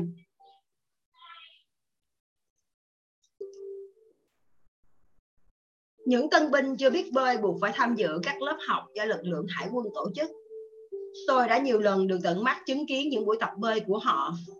Bạn sẽ cảm thấy hài hước khi nhìn thấy những anh chàng cường tráng, khỏe mạnh, đầy sức sống lại e ngại trước mấy mét nước. Một trong những bài tập mà tôi vẫn còn nhớ là các thủy thủ được lệnh phải nhảy từ một tấm ván đặt cách mặt nước 2 mét xuống một hồ bơi sâu 2,5 mét với khoảng nửa tá chuyên gia bơi lội túc trực xung quanh. Nghĩ một cách sâu xa hơn, đó quả là điều đáng buồn. Nỗi sợ hãi của những chàng trai trẻ đó là hoàn toàn có thật. Họ không hề biết rằng chỉ cần một cú nhảy xuống nước, xuống bể nước dưới kia là có thể đánh bại hoàn toàn nỗi sợ hãi của họ. Có vài lần tôi đã nhìn thấy vài anh chàng vô tình bị đẩy xuống khỏi tấm ván. Kết quả là họ đã hoàn toàn chế ngự được nỗi sợ hãi. Sự việc xảy ra đã minh chứng một điều: chỉ có hành động mới có thể giúp ta chế ngự được nỗi sợ hãi. Càng do dự, thiếu quyết đoán, trì hoãn thì càng tạo điều kiện thuận lợi cho nỗi sợ hãi ngày càng lớn dần. Hãy chép ngay vào cuốn sổ tay những nguyên tắc để thành công của bạn. Chỉ có hành động mới giúp ta chế ngự nỗi sợ hãi. Thực tế đã chứng minh nguyên tắc này là hoàn toàn đúng đắn. Vài tháng trước, một người đàn ông tầm 40 tuổi đã quản lý kinh doanh cho một tập đoàn bán lẻ khổng lồ đã đến gặp tôi trong tâm trạng lo lắng. Ông ấy kể, tôi lo lắm, chắc tôi phải sắp mất việc đến nơi rồi. Tôi biết thời gian của mình ở công ty này chỉ còn tính bằng ngày nữa thôi. Rất ngạc nhiên, tôi hỏi, tại sao lại thế? Chuyện gì đã xảy ra vậy? Mọi chuyện đều chẳng ra sao. So với cùng kỳ năm ngoái, doanh số của bộ phận tôi giảm 7%. Điều này càng tệ hơn, vì doanh số của cả cửa hàng vẫn tăng ở mức 6%. Tất cả là do tôi đã đưa ra vài quyết định thiếu khôn ngoan. Rất nhiều lần tôi bị giám đốc kinh doanh gọi lên để khiển trách, vì chỉ riêng bộ phận của tôi không theo kịp tiến độ của cả công ty. Tôi chưa bao giờ cảm thấy tồi tệ đến thế. Hình như tôi đang đánh mất dần sự nhạy bén của mình. Mọi người xung quanh đều nhận thấy điều đó, từ những nhân viên bán hàng dưới quyền cho đến trợ lý của tôi, từ những nhân viên bán hàng và đương nhiên cả các ủy viên trong hội đồng quản trị nữa. Cách đây vài ngày, trong cuộc họp các quản lý chủ chốt của công ty, một đồng nghiệp thậm chí còn đề nghị chuyển một số nhân viên của tôi sang cho anh ta phụ trách, vì theo anh ta, làm như vậy sẽ tạo được lợi nhuận lớn hơn cho cửa hàng. Nói thật, tôi cảm thấy mình như đang chết đuối, trong khi hàng ngàn kẻ có cơ hội chỉ đứng đó xem tôi đang chìm dần. Nói thật, tôi cảm thấy mình như người đang chết đuối, trong khi hàng ngàn kẻ cơ hội chỉ đứng đó xem tôi đang chìm dần. Người quản lý đó cứ tiếp tục kể lể, nhấn mạnh vào tình trạng khó khăn, khổ sở hiện thời của mình. Cuối cùng, không đủ kiên nhẫn nữa, tôi phải đành cắt ngang. Vậy ông đã làm gì để thoát khỏi tình trạng đó? Ông đã cố gắng làm gì để mọi việc trở nên tốt hơn chưa? Ông ta ngập ngừng, chẳng thể nào làm được gì hơn nữa đâu. Thôi thì cứ hy vọng vào những điều tốt đẹp sẽ đến vậy. Ngay vào lúc này, ông có thực sự nghĩ rằng chỉ cần hy vọng thôi là đủ? Rồi không đợi ông ấy trả lời, tôi nói tiếp, tại sao ông không làm gì để biến những hy vọng đó thành sự thật? Ông ta suy ngẫm một lát rồi nói, xin ông cứ tiếp tục, tôi nên làm gì bây giờ? Ở vào hoàn cảnh của ông, tôi nghĩ có hai việc nên làm. Đầu tiên là ngay chiều nay, ông hãy bắt tay ngay vào việc tìm cách gia tăng doanh số bán hàng của bộ phận mình lên. Chúng ta cần phải đối mặt với sự khó khăn. Chắc chắn phải có một lý do nào đó khiến cho doanh số bán hàng ngày càng giảm. Phải tìm ra lý do đó cho bằng được. Có lẽ ông nên mở một đợt giảm giá thật hấp dẫn nhằm tiêu thụ hết đống hàng tồn kho và sau đó nhập thêm những mặt hàng mới có giá trị cao hơn. Hoặc ông có thể thay đổi cách bài trí cửa hàng hay khích lệ nhân viên làm nhiệt tình hơn. Tôi không thể nói chính xác là điều gì sẽ giúp tăng doanh số, nhưng chắc chắn là phải có. Ông cũng nên gặp riêng ban giám đốc kinh doanh. Có thể ông ấy đang định sa thải ông, nhưng nếu ông trình bày về những khó khăn đang gặp phải, xin ông ấy một lời khuyên để giúp thoát khỏi tình trạng hiện giờ, chắc chắn ông ấy sẽ sẵn sàng. Tôi tin tôi đi, một khi giám đốc nhận ra ông đang nỗ lực để cải thiện tình hình, ông ấy sẽ cho ông thêm thời gian. Hơn nữa, ông ấy cũng thừa hiểu công ty sẽ phải bỏ ra một khoản không nhỏ nếu muốn tìm một người thay thế một quản lý có kinh nghiệm như ông. Sau khi tìm được hướng giải quyết hợp lý nhất, hãy đốc thúc các trợ lý của mình triển khai ngay kế hoạch mới. Hãy chấm dứt cách cư xử như một kẻ bại trận. Hãy để cho mọi người xung quanh biết ông hoàn toàn có thể vượt qua khó khăn này. Nghe đến đây, vị quản lý tư tỉnh hẳn lên. Ông ấy hỏi tiếp. Ông nói có hai việc tôi nên làm. Vậy việc thứ hai là gì? Việc thứ hai có thể coi như một phương án dự phòng. Ông đánh tiếng cho 2 hoặc 3 đối tác thân thiết nhất của ông biết là ông đang nghĩ đến việc chuyển sang làm ở một cửa hàng khác. Tất nhiên là phải có thu nhập khá hơn chỗ làm hiện nay. Tôi nghĩ sau khi ông đã thực hiện những chiến lược mới giúp tăng doanh số của bộ phận thì phương án dự phòng này có thể không cần thiết. Nhưng biết đâu đấy, dù sao có 1 hay 2 phương án vẫn tốt hơn. Phải nhớ rằng một người đang đi làm muốn tìm một công việc khác sẽ dễ dàng hơn hàng chục lần so với một người thất nghiệp đang muốn tìm việc làm. Không lâu sau đó, chính vị quản lý từng gặp rắc rối ấy đã gọi lại cho tôi. Ông hồ hởi thông báo, khi quay trở lại công ty, tôi đã tiến hành hàng loạt thay đổi. Trong đó, thay đổi quan trọng nhất có liên quan đến các nhân viên bán hàng của tôi. Trước đây, tôi chỉ tổ chức họp nhân viên một tuần một lần. Nhưng bây giờ, sáng nào chúng tôi cũng họp vào đầu giờ.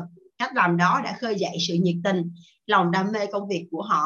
Tôi đoán rằng, một khi họ cảm thấy tôi đang cố gắng cải thiện tình hình, họ cũng sẵn sàng giúp đỡ.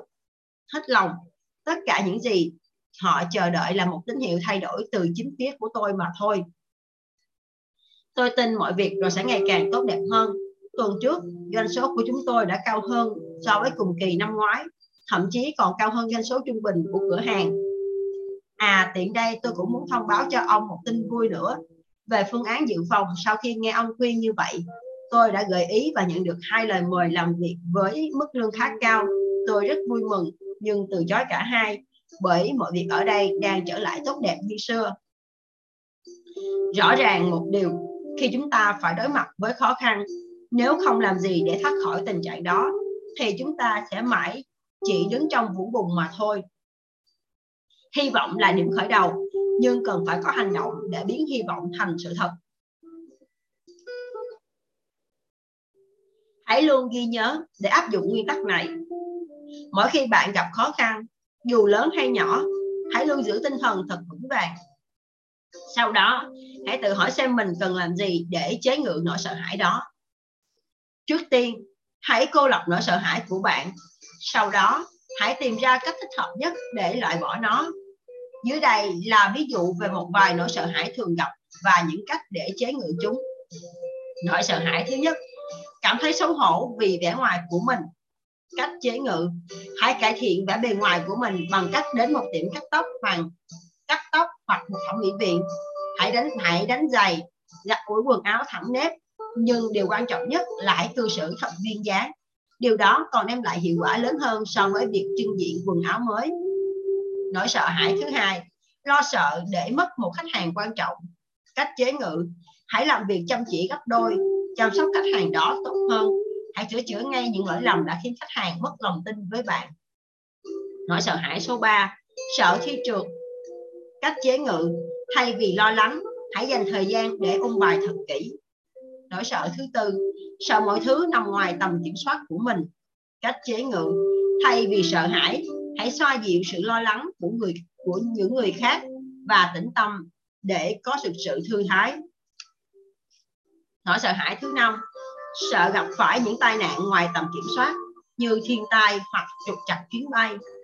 Cách chế ngự, hãy hướng sự chú ý của mình vào những việc khác, ví dụ nhổ cỏ ngoài vườn, nô đùa với lũ trẻ hay xem một bộ phim hay. Nỗi sợ số 6, lo sợ về những điều mà mọi người nghĩ và nói về bạn.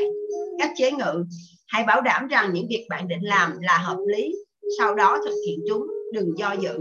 Được mọi người bàn tán cũng tốt, vì chẳng có ai bỏ công sức ra làm những việc mà người khác không thèm để ý. Nỗi lo sợ thứ 7, lo sợ khi đầu tư hay mua nhà. Cách chế ngự, hãy phân tích mọi khía cạnh, sau đó hãy thật quyết đoán. Một khi đã quyết định rồi, hãy kiên định với suy nghĩ của mình, hãy tự tin vào sự phán đoán của mình.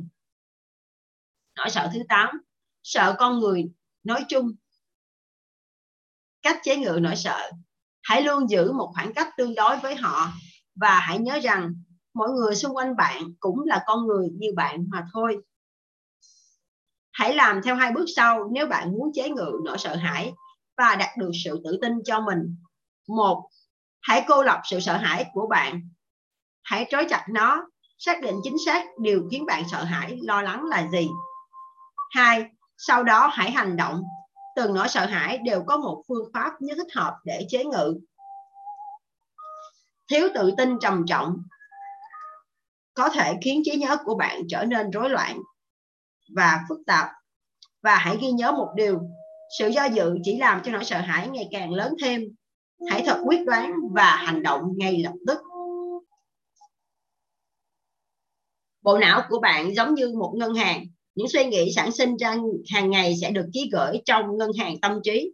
Các suy nghĩ dồn lại ngày càng nhiều, trở thành trí nhớ của bạn. Khi bạn có việc gì đó cần nghĩ ngợi, hoặc khi bạn đối mặt với khó khăn, bạn sẽ tìm đến ngân hàng đó. Tôi đã có kinh nghiệm gì về chuyện này? Ngân hàng này sẽ tự động cung cấp cho bạn hàng loạt thông tin về những tình huống tương tự mà bạn đã từng trải qua trước đây. Khi đó, trí nhớ của bạn sẽ đóng vai trò như một nhà cung cấp chất liệu để đưa vào đó. Bạn có thể sản sinh ra những ý tưởng mới. Việc thủ quỹ của ngân hàng tâm trí rất tận tâm, rất tận tụy, đáng tin cậy. Anh ta không bao giờ lừa dối bạn. Nếu một lúc nào đó, bạn đến tìm anh ta và hỏi, này anh bạn, hãy cho tôi vài thông tin cho thấy tôi hoàn toàn kém cỏi so với những người khác. Ngay lập tức, anh ta sẽ trả lời, có ngay đây, thưa ông chủ. Hãy nhớ xem 2 lần trước ông đã thất bại như thế nào. Ông có nhớ thầy giáo năm lớp 6 đã bảo ông không có khả năng làm được bất cứ việc gì không? Ông có nhớ những điều ông vô tình nghe được từ các đồng nghiệp của ông không? Vân vân và vân vân. Cứ như thế, viên thủ quỹ sẽ đào sâu từng ngóc ngách trong tâm trí bạn, tìm ra hàng loạt ký ức đã gửi vào ngân hàng để chứng minh bạn hoàn toàn thua kém những người khác. Nhưng nếu câu hỏi của bạn là, anh bạn, tôi cần đưa ra một quyết định cực kỳ khó khăn, hãy giúp tôi vững tin hơn nào. Viên thủ quỹ sẽ nhanh chóng trả lời, có ngay, thưa ông chủ. Nhưng lần này, những ý tưởng mà anh ta cung cấp cho bạn sẽ là những việc mà trước đây bạn đã từng thành công. Hãy nhớ lại trước đây khi gặp phải tình huống tương tự, ông đã xử lý tốt như thế nào? Ông có nhớ ông Smith đã từng tin tưởng ông như thế nào? Hãy nhớ lại và xem bạn bè đã từng khen ngợi, ngưỡng mộ ông ra sao, vân vân và vân vân. Viên thủ quỹ của bạn luôn đáp ứng đầy đủ và chính xác những yêu cầu mà bạn đưa ra. Anh ta sẽ giúp bạn nhớ lại những gì bạn muốn, vì xét cho cùng, đấy là ngân hàng của bạn mà. Dưới đây là 2 điều cực kỳ hữu ích nếu bạn muốn xây dựng sự tự tin bằng cách quản lý hợp lý và hiệu quả ngân hàng tâm trí của mình. 1. Hãy chỉ giữ lại những suy nghĩ tích cực đưa vào ngân hàng tâm trí của mình. Thành thật mà nói, bất cứ ai cũng từng gặp phải không ít tình huống khó khăn, bối rối, dễ nản lòng. Nhưng cách những người thành công và không thành công đối mặt với chúng thì hoàn toàn trái ngược nhau. Những người không thành công lúc nào cũng bị ám ảnh bởi những tình huống đó, luôn miệng than vãn về chúng. Họ lẫn trốn trong bối rối và khiến chúng ngày càng sâu, hằn sâu trong tâm trí mình, để rồi họ phải trằn trọc hàng đêm. Nhưng hành động của những người thành công và tràn đầy tự tin thì ngược lại. Họ luôn tâm niệm rằng đừng nghĩ về những tình huống nằm ngoài mình mong muốn. Thay vào đó, họ luôn nghĩ về những điều lạc quan mong muốn. Thay vào đó, họ luôn suy nghĩ về những điều lạc quan hơn. Hãy thử tưởng tượng, nếu mỗi sáng trước khi đi làm, bạn đổ đầy nước bẩn vào các nước giải nhiệt động cơ xe, thì liệu chiếc xe của bạn có thể chạy tốt được không? Nếu như bạn cứ làm như vậy, dù máy có tốt đến đâu, chiếc xe sẽ sớm bị trục trặc mà thôi.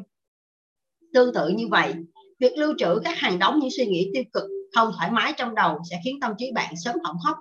Dùng suy nghĩ tiêu cực đó sẽ bào mòn tâm trí bạn qua từng ngày, sẽ tạo ra sự lo lắng, thất vọng và cảm giác yếu kém. Chúng khiến bạn không biết làm gì tiếp theo, mà chỉ có thể đứng ngoài rìa nhìn mọi thứ tiến lên. Vì vậy, từ lúc này, hãy tập cho mình thói quen. Bất cứ khi nào bạn có thời gian ngồi suy ngẫm một mình, như lúc lái xe hay dùng bữa trưa một mình, hãy nhớ lại những kỷ niệm ngọt ngào, lưu giữ chúng trong trí nhớ. Điều này sẽ giúp bạn tăng thêm sự tự tin, cảm thấy tôi luôn ổn và tôi luôn khỏe mạnh. Đấy là một phương pháp hoàn hảo và cực kỳ hữu ích. Trước khi đi ngủ, hãy luôn nghĩ đến những điều tốt đẹp Hãy lưu trú trong ngân hàng tâm trí của bạn. Hãy nghĩ đến những niềm hạnh phúc mà bạn đang được hưởng. Hãy cảm ơn về những điều tuyệt vời mà bạn đang có: sức khỏe dồi dào, người bạn đời lý tưởng, những đứa con ngoan, những người bạn tuyệt vời. Hãy nhớ tới những cử chỉ tốt đẹp mà mọi người dành cho nhau. Hãy nhớ đến những thành tích thắng lợi dù là nhỏ nhất của bạn. Hãy điểm lại tất cả lý do mà vì chúng bạn luôn thầm cảm ơn Thượng Đế đã cho bạn được sống trên cõi đời này. 2. Từ trong ngân hàng tâm trí, bạn chỉ được phép rút ra những suy nghĩ tích cực mà thôi. Vài năm trước, tôi hợp tác khá mật thiết với một công ty tư vấn ở Chicago. Công ty này thường xuyên chuyên nhận tư vấn tâm lý cho khách hàng, chủ yếu là những vấn đề liên quan đến hôn nhân, gia đình và cân bằng nội tâm. Một buổi chiều, tôi ngồi trò chuyện với vị giám đốc công ty về những thủ thuật giúp khách hàng tìm lại sự cân bằng tâm lý. Ông ấy bật mí: "Anh biết không, có lẽ chúng tôi sẽ thất nghiệp hết nếu mọi người hiểu và làm được điều này." "Việc gì thế?" tôi tò mò hỏi. "Đơn giản thôi, triệt tiêu mọi ý nghĩ tiêu cực trước khi chúng tác động lây lan khiến ta hoang mang lo sợ. Hầu hết những người nhờ tôi tư vấn đều xây dựng cho mình một bảo tàng chứa đầy nỗi sợ hãi. Chẳng hạn, trong hôn nhân, hầu như cặp vợ chồng nào cũng gặp phải vấn đề gọi là quái vật tuần trăng mật vì một lý do nào đó đã không được mỹ mãn. Nhưng người trong cuộc mong đợi, nhưng thay vì bỏ qua, chôn sâu những ký ức tồi tệ đó, họ lại thường xuyên nhắc đến để dằn vặt nhau, để rồi ký ức trở thành vật cản, khiến họ không thể nào sống hạnh phúc. Họ đến gặp tôi với hy vọng tìm ra lối thoát cho cuộc hôn nhân. Phần lớn các khách hàng của tôi đều không biết vấn đề của họ nằm ở đâu. Công việc của tôi là tìm ra và giải thích cho họ nguyên nhân, sau đó thuyết phục họ. Hiểu vấn đề thật ra không đến nỗi nghiêm trọng. Nhiều người dễ có thói quen tự tạo ra quái vật tinh thần mỗi khi họ gặp phải bất cứ chuyện gì không vui nào: thất bại trong công việc, sự phụ bạc của người yêu, một khoản đầu tư không hiệu quả, hay sự thất vọng về cách cư xử của con cái đang ở độ tuổi dậy thì, vân vân. Đó là những con quái vật mà tôi cần phải giúp các thân chủ đương đầu và đánh bại chúng. Bất kỳ một ý nghĩ tiêu cực nào nếu được nuôi dưỡng thường xuyên trong đầu, không chống thì chạy, cũng sẽ biến thành một quái vật ngự trị trong tâm trí bạn, phá vỡ sự tự tin, dẫn đến những bất ổn nặng nề về tâm lý." Trong bài báo "Con đường tự hủy hoại bản thân" đăng trên tạp chí Cosmopolitan, Alice McCahey cho biết mỗi năm có hơn 30.000 người nghĩ tự tử, hơn 100.000 người khác nuôi ý định tự tử. Bà viết: "Có nhiều bằng chứng đáng kinh ngạc cho thấy hiện nay hàng triệu người đang tự đầu độc mình bằng những phương pháp chậm và khó nhận thấy ấy. Họ tự tử không phải về mặt thể xác mà về tinh thần. Họ luôn tìm cách hạ thấp bản thân, tự trừng phạt hay tự hạ thấp mình." Nhà tâm lý học nói trên cũng kể cho tôi nghe về việc ông ấy đã giúp một bệnh nhân chấm dứt tình trạng tự tử về mặt tinh thần. Ông kể, nữ bệnh nhân này gần 40 tuổi và có 2 con. Bà ấy rơi vào khủng hoảng trầm trọng. Bà than thở rằng bất cứ việc gì xảy đến với mình cũng đều là chuyện không vui. Từ lúc còn đi học cho đến khi kết hôn, rồi sinh con, hay tất cả những nơi bà từng ở, tất cả đều tồi tệ. Bà ấy chua chát bảo không thể nhớ nổi đã có lúc nào bà ấy thực sự cảm thấy hạnh phúc hay chưa. Chính vì những gì người ta nhớ trong quá khứ ảnh hưởng đến những gì người ta thấy ở hiện tại, nên người phụ nữ này chẳng thấy gì ngoài sự tăm tối và bi quan. Khi tôi đưa ra một bức tranh và hỏi bà ấy, bà nhìn thấy gì ở bức tranh ấy? Bà ấy nói, dường như sắp có một cơn vũ bão cực kỳ khủng khiếp ngay trong đêm nay vậy. Trước đó, tôi chưa từng được nghe lời giải thích nào bi quan đến thế về bức tranh. Kỳ thật, đây là bức tranh sơn dầu khá lớn, vẽ cảnh mặt trời hạ xuống gần ngang đường chân trời và một bờ biển lởm chởm đá. Bức tranh này được vẽ rất công phu, có thể được hiểu là cảnh bình minh hay hoàng hôn tùy theo cảm nhận của từng người. Theo tâm lý học, sự cảm nhận trước bức tranh sẽ bộc lộ phần nào tính cách của người đó. Hầu hết những người bình thường đều bảo rằng đây là cảnh bình minh. Chỉ có những người ai đang gặp khủng hoảng rồi rối loạn tâm lý mới nói đây là cảnh hoàng hôn. Là một chuyên gia tâm lý, tôi không có đủ khả năng thay đổi những gì đang hiện hữu trong trí nhớ của một con người. Tôi chỉ có thể giúp họ nhớ lại những điều không hay đã xảy ra trong quá khứ với cái nhìn nhẹ nhàng và thoải mái hơn. Đó cũng là cách điều trị cơ bản mà tôi áp dụng cho người phụ nữ này. Tôi trò chuyện, gợi ý bà nhớ lại những niềm vui trong quá khứ thay vì chìm vào nỗi thất vọng triền miên. 6 tháng sau, bà ấy đã có những dấu hiệu đầu tiên trong chuyển biến tâm lý. Đến lúc đó, tôi quyết định đưa ra một bài tập đặc biệt. Tôi yêu cầu bà suy ngẫm về mỗi ngày, ghi lại 3 lý do để cảm nhận hạnh phúc quanh mình. Mỗi khi bà ấy đến gặp tôi vào buổi chữa trị tiếp theo, chúng tôi cùng thảo luận về những điều bà ấy ghi ra. Chúng tôi đã thực hiện phương pháp này trong suốt 3 tháng liền và bà ấy đã thay đổi hoàn toàn. Giờ đây, bà ấy luôn lạc quan, vui vẻ như bao người khác. Khi người phụ nữ này không còn nghĩ đến những điều tiêu cực nữa, chắc chắn bà ấy sẽ hồi phục tinh thần một cách nhanh chóng. Dù bạn đang gặp phải vấn đề tâm lý nghiêm trọng đến mức nào, chỉ cần bạn nghĩ đến những điều tích cực thay vì tiêu cực, căn bệnh đó lập tức sẽ tiêu tan. Đừng tự tạo ra những con quái vật trong tâm trí mình. Đừng nghĩ đến những điều không vui khi nhớ lại bất cứ một sự việc gì đã từng xảy ra. Hãy hướng suy nghĩ vào mặt tốt và chôn đi mặt xấu của nó. Hãy dừng lại ngay lập tức mỗi khi bạn phát hiện ra mình đang suy nghĩ theo chiều hướng buồn bã, tiêu cực, ê chề. Có một sự thật rất quan trọng, đáng mừng. Đó là tâm trí con người thường có xu hướng quên đi những chuyện không hay. Nếu bạn biết đón nhận mọi điều với tâm lý nhẹ nhàng, thoải mái, những ký ức tồi tệ sẽ ngày càng mờ nhạt. Và đến một ngày, viên thủ quỹ trong ngân hàng tâm trí của bạn sẽ gạt hẳn tài khoản tồi tệ ra ngoài. Tiến sĩ Melvin S. Hardwick, một nhà tâm lý học về quảng cáo danh tiếng, nêu ra nhận xét về khả năng ghi nhớ của con người. Một mẫu quảng cáo mang lại cảm giác dễ chịu cho con người sẽ dễ dàng được ghi nhớ hơn. Còn nếu không, người đọc hoặc người nghe sẽ lập tức quên ngay thông điệp đó mà mẫu quảng cáo đó mang lại. Vì những thông điệp đó hoàn toàn trái ngược với những gì họ mong muốn, do đó họ cũng sẽ không muốn lưu chúng lại làm gì cả.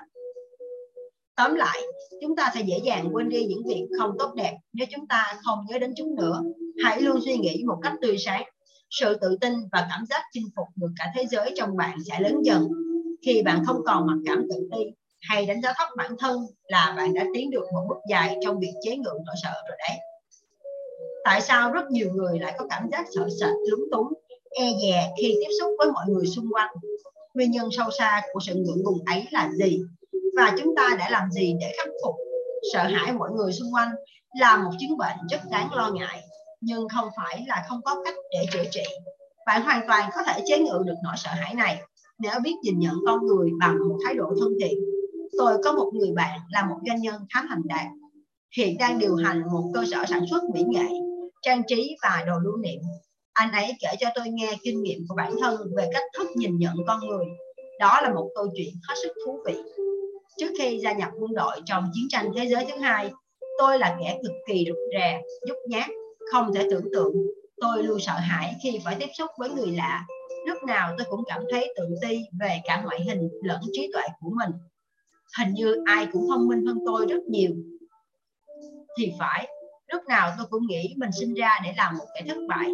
Nhưng rồi một sự may mắn tình cờ đã giúp tôi xóa bỏ hoàn toàn nỗi sợ hãi ấy. Trong những năm 1942 đến 1943, quân đội tổ chức tuyển quân bổ sung trong chiến trường ác liệt. Khi đó, tôi được cử đến làm y tá tại một trong những trung tâm tuyển quân lớn nhất của cả nước. Hàng ngày, nhiệm vụ của tôi là phụ giúp các bác sĩ kiểm tra sức khỏe cho những người dự tuyển. Càng tiếp xúc nhiều với họ, tôi càng trở nên dạn dĩ hơn. Nỗi sợ cũng theo đó dần dần biến mất. Hàng năm, hàng trăm chàng trai đến dự tuyển được yêu cầu cởi bỏ quần áo, đứng xếp hàng để được kiểm tra lần lượt. Bất chấp sự khác nhau về ngoại hình, béo, gầy, cao thấp, họ đều giống nhau ở sự lo lắng, ở cảm giác bơ vơ, đơn độc, hiện trước nét mặt mỗi người. Chỉ mới vài ngày trước, họ còn là những con người hoàn toàn xa lạ với những nghề nghiệp khác nhau, những mối quan tâm khác nhau. Có người là giám đốc trẻ, vài người khác là nông dân, nhân viên bán hàng, người đánh cá hay người lao động chân tay. Nhưng giờ đây, khi tập hợp ở trong trung tâm huấn luyện này, trong trung tâm tuyển quân này, họ đều như nhau cả. Sau một thời gian làm việc ở đó, tôi nhận ra một điều quan trọng rằng con người có nhiều nét tương đồng hơn là sự khác biệt. Họ cũng như tôi, thích những món ăn ngon, luôn nhớ tới gia đình và bạn bè, mong muốn thăng tiến trong sự nghiệp. Họ cũng phải đối mặt với nhiều vấn đề khó khăn và quý trọng từng phút giây nghỉ ngơi thư giãn. Khi nhận ra mọi thứ xung quanh có nhiều điểm giống tôi đến vậy, khi nhận ra mọi người xung quanh có nhiều điểm giống tôi đến vậy, tôi chẳng thấy còn lý do gì để e sợ cả. Phân tích như thế thật hợp lý phải không? Nếu mọi người chia sẻ khá nhiều điểm giống như bạn đến vậy, tại sao bạn lại phải lo sợ họ chứ? Dưới đây là hai nguyên tắc giúp bạn nhìn nhận người khác bằng cái nhìn tự tin, năng động. 1. Hãy luôn giữ thái độ cân bằng khi nhìn nhận, đánh giá người khác. Bạn hãy nhớ kỹ hai điều này khi tiếp xúc với mọi người. Thứ nhất, họ là những người quan trọng. Đương nhiên, thế rồi, bởi con người ai mà chẳng quan trọng. Nhưng còn điều thứ hai nữa, bạn cũng quan trọng không kém. Vì thế, khi tiếp xúc hay trò chuyện với người khác, hãy luôn tâm niệm rằng chúng ta là hai người bình đẳng, cùng bàn bạc trao đổi vì lợi ích và sự quan tâm của cả hai bên. Mới vài tháng trước, một người bạn doanh nhân của tôi đã gọi điện thông báo cho biết anh ta vừa nhận chàng trai mà trước đó tôi đã giới thiệu với anh ấy. Anh ấy hỏi tôi, anh có biết vì sao tôi lại thích anh chàng đó không? Tôi tò mò ngay lập tức. Vì sao? Điều tôi thích nhất ở chàng trai này chính là sự tự tin vào bản thân. Hầu hết những ứng viên khác khi bước vào phòng tôi đều tỏ ra vô cùng lo lắng sợ sệt. Họ trả lời mỗi câu hỏi tôi đặt ra theo những nội dung mà họ đoán là tôi sẽ thích nghe. Họ khiến tôi có cảm giác như họ đang cầu xin tôi, bởi họ sẵn sàng chấp nhận mọi yêu cầu mà không có bất cứ ý kiến nào cả. Chính điều đó khiến họ chẳng có gì đặc biệt, chẳng để lại chút ấn tượng nào. Nhưng anh chàng này thì khác. Anh ta tôn trọng tôi, nhưng anh ta cũng tôn trọng chính bản thân mình. Thay vì chỉ răm rắp trả lời các câu hỏi tôi đưa ra, anh ta còn hỏi ngược lại, nào là công ty, vị trí làm việc, nào là nhiệm vụ cụ thể, vân vân. Anh ta chứng tỏ rằng mình không thuộc loại soàng xỉn, mà là một con người thực sự có khả năng hoàn thành tốt nhiệm vụ của mình.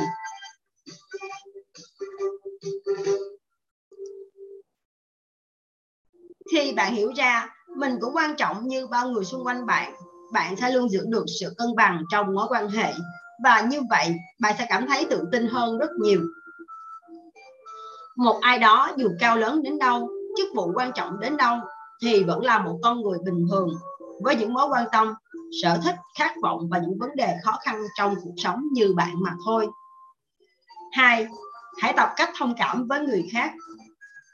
Trong cuộc sống,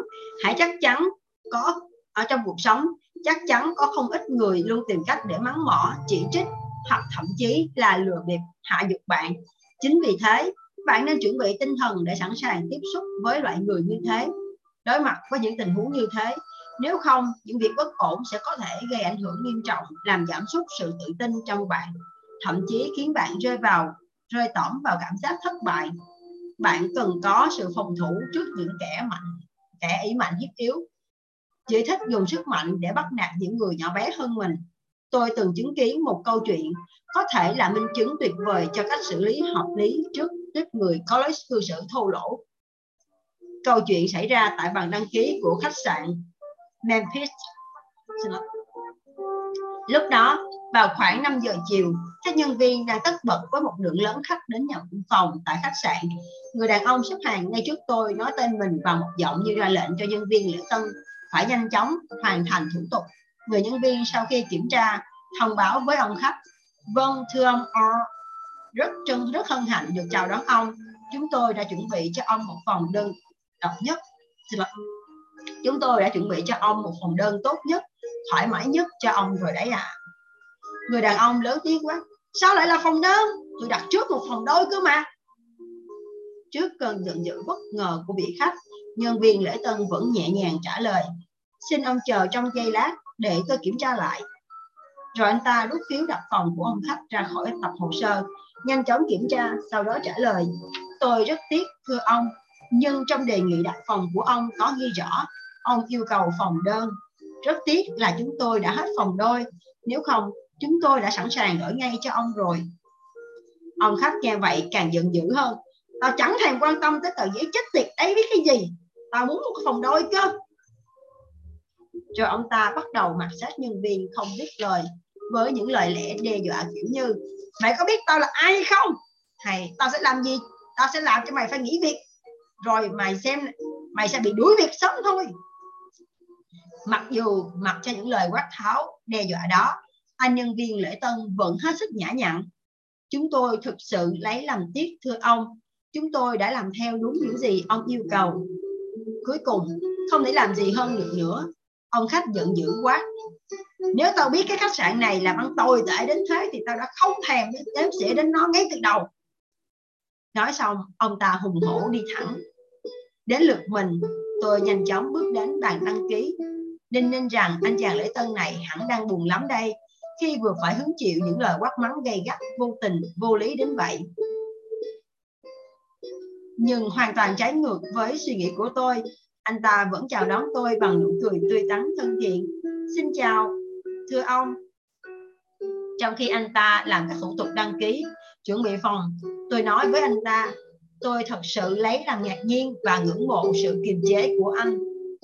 Anh ta nhẹ nhàng đáp lại: tôi không thể nổi giận với những người như thế được.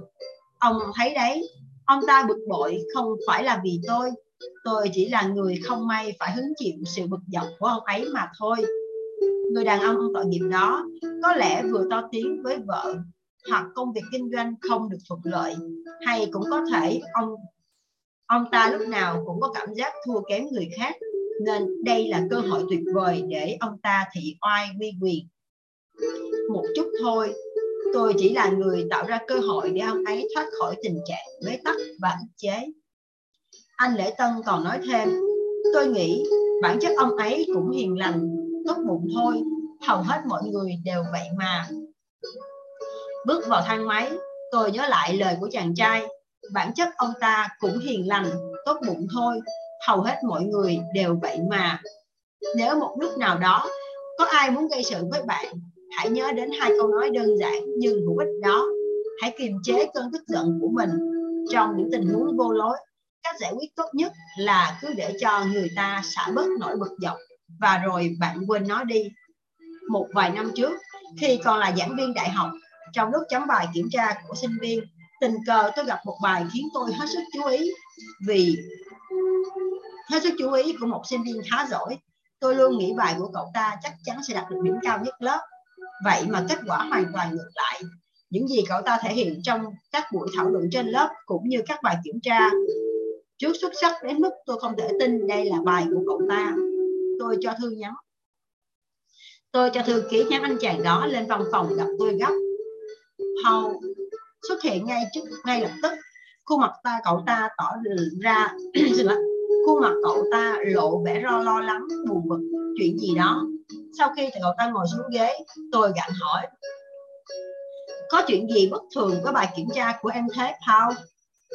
Tôi nghĩ em phải làm tốt hơn chứ. Paul bối rối nhìn xuống chân tôi rồi trả lời: thưa thầy, sau khi nhận ra thầy đã biết chuyện em gian lận trong bài kiểm tra, em rất lo lắng. Em không thể tập trung vào việc gì cả. Đây là lần đầu tiên em gian lận kể từ khi vào đại học. Cũng vì em nôn nóng đạt được điểm A nên em đã chuẩn bị tài liệu để quay cóp. Đến lúc này, Paul thực sự căng thẳng. Cậu ta hỏi, giọng rung lên vì sợ hãi: thầy sẽ đuổi học em phải không ạ? Theo nội quy của nhà trường, bất cứ sinh viên nào bị phát hiện gian lận trong các kỳ thi, dù với bất cứ lý do gì, cũng sẽ bị đuổi học. Paul bắt đầu lo lắng rằng việc này sẽ khiến gia đình cậu thất vọng đến giường nào. Cuộc đời cậu cũng sẽ bị hủy hoại cùng với hàng loạt những hậu quả khác nữa. Cuối cùng, tôi buộc phải ngăn cậu ta lại. Bình tĩnh đã nào, Paul.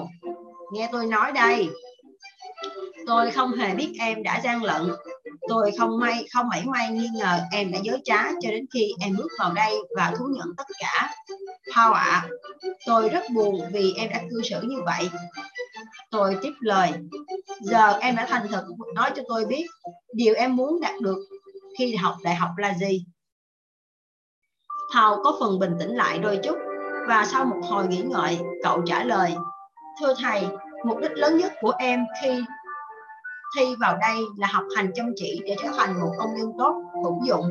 Nhưng bây giờ em biết mình đã không thể đạt được ước muốn đó. Tôi động viên Paul: có nhiều cách khác nhau để học được cách sống sao cho tốt. tôi nghĩ từ chuyện này em có thể rút ra nhiều điều đáng quý đấy. Khi quay cóp, em cảm thấy bức rất không yên, nên chính em cũng vừa thổ lộ như chính em cũng vừa thổ lộ với tôi. Hành động đó gây ra một mặc cảm tội lỗi, làm mất dần sự tự tin trong em. Paul này, từ trước đến nay, người ta vẫn thường đánh giá đúng sai dựa trên quan điểm đạo đức hay tôn giáo. Tôi không ở đây để thuyết giáo hay lên lớp em hiểu chứ? Nhưng chúng ta hãy cùng xem xét vấn đề này dưới góc độ thực tế nhé. Khi làm điều gì đó trái với lương tâm, em sẽ cảm thấy tội lỗi. Cảm giác tội lỗi sẽ làm ức chế và chi phối quá trình tư duy. Em không thể suy nghĩ một cách tỉnh táo, sáng suốt được vì trong đầu luôn băn khoăn lo sợ. Liệu có ai nhìn thấy không nhỉ? Liệu mình có bị phát hiện ra không? Lần này, vì nôn nóng đạt điểm A nên em nhúng tay làm một việc mà em biết rõ sai 10/10. Vậy còn những lần khác nữa thì sao? Nếu em lại muốn có một điểm A thì liệu em có dám, em có bị cám dỗ để làm những điều sai trái với lương tâm nữa không? Một ngày nào đó, em trở thành một nhân viên bán hàng. Em muốn bán được hàng, thật nhiều hàng sản phẩm.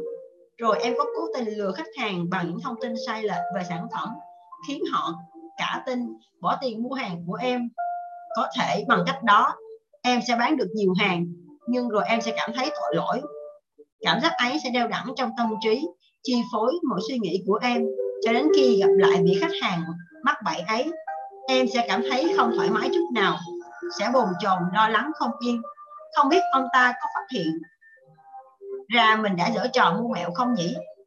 Một khi bị nỗi lo lắng đó chi phối, em sẽ không thể tập trung thuyết trình thành công về sản phẩm như mong muốn. Kết quả là em sẽ để vụt mất cơ hội tiếp tục bán hàng cho họ lần thứ hai, thứ ba và nhiều lần khác nữa. Em thấy đấy, chỉ cần một lần lỡ sử dụng mánh khóe không đàng hoàng, trái với lương tâm, xét về lâu dài, em sẽ mất những khoản lớn hơn rất nhiều. Tôi kể cho Paul nghe về chuyện của một doanh nhân khá thành đạt mà tôi biết. Người đàn ông đó vốn khá giỏi giang, nhưng vì lúc nào cũng e ngại bị vợ phát hiện ra chuyện ngoại tình của mình, nên ông ta không còn cảm thấy tự tin nữa. Dần dần, ông ta không thể tập trung hoàn thành tốt công việc ở công ty, lẫn vai trò người chồng, người cha trong gia đình. Tôi cũng nhắc Paul về thực tế của nhiều tay tội phạm.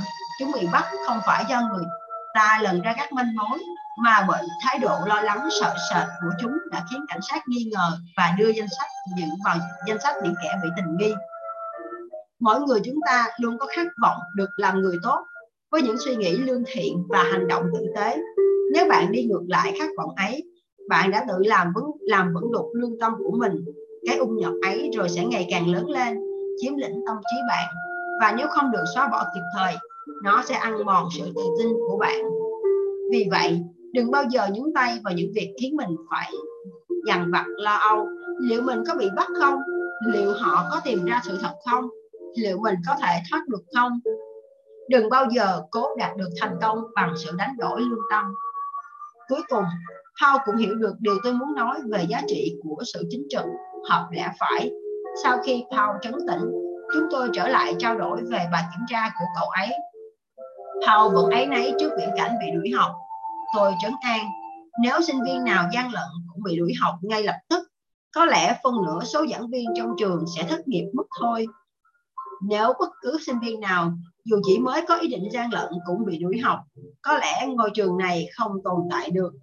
Vì vậy, tôi sẽ bỏ qua cho em lần này, coi như không có chuyện gì xảy ra, nếu em hứa với tôi một việc. Em rất sẵn lòng, thưa thầy. Tôi bước lại giá sách, lấy cuốn 50 năm và những quy tắc vàng đưa cho Paul. Paul này, hãy đọc cuốn sách này để hiểu nguyên tắc ứng xử, nguyên tắc xử sự và hành động đúng với lương tâm đã giúp J.C. Penney trở thành một trong những người thành đạt, giàu có nhất nước Mỹ như thế nào. Làm những việc tử tế sẽ khiến lương tâm chúng ta trở nên thanh thản, từ đó giúp chúng ta tạo dựng được sự tự tin. Những việc làm sai trái sẽ dẫn đến hai hậu quả tệ hại. Thứ nhất, lúc nào chúng ta cũng mang trong mình một cảm giác tội lỗi, giết mòn sự tự tin. Thứ hai, còn tệ hơn nữa, đó là sớm muộn gì mọi người cũng sẽ phát hiện ra việc làm sai trái của bạn. Không ai dám đặt niềm tin vào bạn nữa. Hãy làm những việc đúng đắn để luôn giữ vững được sự tự tin. Đó chính là nguyên tắc hướng bạn đến thành công. Hơn nữa, còn là nguyên tắc cực kỳ quan trọng về mặt tâm lý, đáng để mỗi chúng ta đọc đi đọc lại nhiều lần. Hãy đọc cho đến khi nó ngấm sâu vào tâm trí và trở thành một phần trong con người của bạn. Để luôn tự tin, đừng bao giờ làm điều gì sai trái.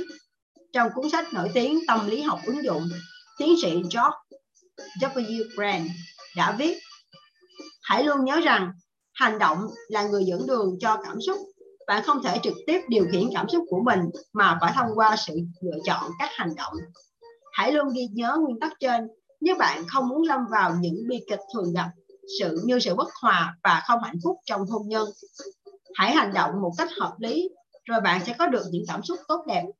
Khi cùng nhau trải qua những buổi hẹn hò lãng mạn, trao cho nhau từng nụ hôn ngọt ngào, dành cho nhau những lời khen ngợi dịu dàng cùng những cử chỉ âu yếm, vợ chồng bạn sẽ mãi yêu nhau, mãi hạnh phúc như thuở ban đầu. Trong cuộc sống cũng vậy, bạn không thể làm ra vẻ cống hiến để gây thiện cảm nếu điều đó không xuất phát từ tận đáy lòng bạn. Các chuyên gia tâm lý nói rằng thay đổi hành động sẽ dẫn đến thay đổi thái độ. Nếu bạn thường xuyên nở nụ cười, bạn sẽ thấy vui vẻ, yêu đời hơn.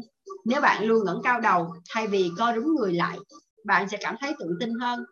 Hay như lúc gặp phải chuyện gì đó không hài lòng, chắc hẳn bạn sẽ bớt khó chịu hơn, ít cau mày hơn.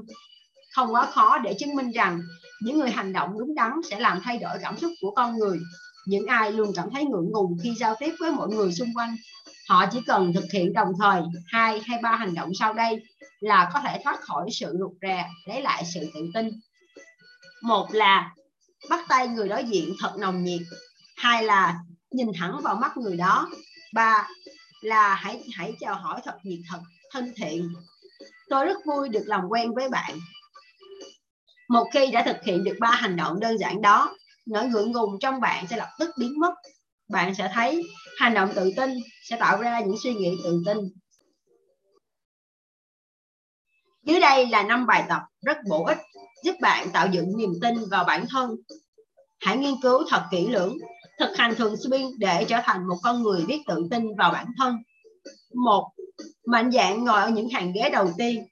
Bạn đã bao giờ tự hỏi tại sao trong các cuộc gặp gỡ, ở nhà thờ, trong lớp học hay các cuộc hội nghị, các hàng ghế phía sau luôn kín chỗ? Hầu hết mọi người thường tranh nhau một vị trí ở những hàng ghế sau, bởi họ cho rằng ngồi phía trước dễ gây chú ý quá mức. Họ không muốn mình quá nổi bật, chẳng qua là họ không đủ tự tin. Ngồi ở những hàng ghế đầu tiên sẽ giúp bạn tạo dựng sự tự tin. Hãy thử xem sao. Từ giờ trở đi, trong các cuộc họp hay hội nghị, hãy cố ngồi càng gần phía trước càng tốt. Có thể ban đầu bạn sẽ cảm thấy bối rối vì dễ bị chú ý, nhưng hãy nhớ thành công không thể tách rời với sự nổi bật. 2. Giao tiếp bằng mắt. Thực ra chúng ta có thể hiểu được rất nhiều về một con người thông qua cách họ giao tiếp bằng mắt. Khi trò chuyện mà người đối diện không nhìn thẳng vào mắt bạn, bất giác bạn sẽ tự đặt cho mình hàng loạt câu hỏi. Anh ta đang giấu giếm điều gì sao? Anh ta đang lo sợ chuyện gì? Hay anh ta đang nghĩ cách để lừa mình sao? Không dám nhìn thẳng vào người khác khi giao tiếp là biểu hiện thông thường của thực tế tâm lý sau đây. 1. Ở cạnh anh, tôi cảm thấy mình kém cỏi, thiếu tự tin. Tôi thật sự e ngại anh. 2. Tôi cảm thấy có lỗi. Tôi đã làm hoặc nghĩ vài điều khuất tất mà anh không nên biết. Tôi e là nếu nhìn vào mắt anh sẽ phát hiện ra điều ấy mất. Trong giao tiếp, không dám nhìn thẳng vào mắt người đối diện đồng nghĩa với việc bạn đang tạo ra cho mình một hình ảnh không đẹp về mình. Tôi đang sợ, tôi không đủ tự tin. Hãy xóa bỏ nỗi sợ hãi này bằng cách buộc mình nhìn thẳng vào mắt của họ. Ngược lại, nếu nhìn thẳng vào mắt người khác, bạn đang ngầm khẳng định tôi hoàn toàn thẳng thắn và trung thực. Tôi chẳng có gì phải giấu giếm cả. Tất cả những điều tôi nói đều là sự thật. Tôi chẳng e ngại. Tôi cảm thấy hoàn toàn tự tin. Hãy luôn nhìn vào mắt người đối diện. Điều đó không chỉ mang đến cho bạn mà còn dành lại cho bạn sự tự tin. 3. Tăng tốc độ của bạn thêm 25% nữa. Hồi còn bé xíu, tôi rất thích được lên trung tâm thị xã. Đối với tôi, những chuyến đi đó cũng vô cùng thú vị. Sau khi đã xong xuôi mọi việc và quay trở lại xe, mẹ tôi thường bảo: Dave này, mình ngồi đây thêm một lúc nữa cùng nhau quan sát mọi người qua lại nhé. Khi đó, mẹ thường hay đố tôi những câu như: Con trai, hãy nhìn anh chàng này và đoán xem anh ta đang gặp rắc rối gì nào. Theo con, cô gái kia đang định làm gì? Hoặc hãy nhìn người đàn ông kia kìa, chắc ông ta đang gặp chuyện gì bối rối lắm. Tôi luôn bị cuốn theo trò chơi đơn giản đó của mẹ. Hóa ra, quan sát mọi người xung quanh quả là một việc thú vị. Chẳng khác nào bạn đang xem xét một bộ phim bổ ích, lý thú mà lại tiết kiệm hơn đến rạp rất nhiều. Sau này, tôi mới biết đó cũng chính là một trong những lý do mẹ hay rủ tôi cùng chơi trò chơi này. Cho nên đến tận bây giờ, tôi vẫn giữ thói quen quan sát mọi người qua lại. Dù ở hành lang cơ quan, nhà ga xe lửa hay trên vỉa hè, đôi khi tôi chợt nhận ra mình đang cố tình tìm hiểu tính cách của mỗi người, dù chỉ qua cách họ di chuyển. Các nhà tâm lý học đã chỉ ra rằng vẻ bề ngoài lượm thượm, dáng đi uể oải của ai đó là dấu hiệu cho biết họ đang vướng phải sự bất mãn, không hài lòng về bản thân, công việc, và chúng ta có thể thay đổi thái độ bên trong của mình bằng cách thay đổi dáng điệu, tốc độ di chuyển. Hãy chú ý quan sát, rồi bạn sẽ nhận ra mọi cử động của cơ thể đều là kết quả của sự vận động tâm trí. Nhưng những kẻ nản chí hoặc thất cơ lỡ vận, buông lê, bước một cách mệt mỏi. Những kẻ nản chí hoặc thất bại hoặc thất cơ lỡ vận luôn lê bước một cách mệt mỏi nặng nề, thỉnh thoảng lại vấp ngã. Chỉ số tự tin của họ chỉ bằng không mà thôi. Phần lớn những người bình thường bước đi với tốc độ bình thường, tuy họ không uể oải, nhưng dáng điệu toát lên một điều tôi chẳng mấy tự hào về bản thân mình. Còn với nhóm thứ ba, đó là những người cực kỳ tự tin vào bản thân, bước đi của họ luôn nhanh hơn bình thường. Dáng điệu ấy như ngầm tuyên bố: tôi đang phải đi đến một nơi rất quan trọng, đang phải làm một việc rất quan trọng, chắc chắn tôi sẽ thành công. Hãy dùng phương pháp tăng tốc độ di chuyển thêm 25% này để tạo dựng sự tự tin trong bạn. Vai ngã về sau một chút, đầu ngẩng cao về phía trước, chân bước nhanh hơn và cảm nhận sự tự tin đang lớn dần trong bạn. Hãy thử bài tập đơn giản này để thấy nó hiệu quả đến mức nào. 4. Nêu ra ý kiến của mình. Tôi có cơ hội tiếp xúc và làm việc với khá nhiều người ở các độ tuổi, công việc, vị trí khác nhau. Không ít người trong số họ nhận thức sắc sảo và kỹ năng tuyệt vời. Vậy mà không ít lần tôi đã chứng kiến họ không dám phát biểu bất cứ điều gì trong các buổi thảo luận tập thể.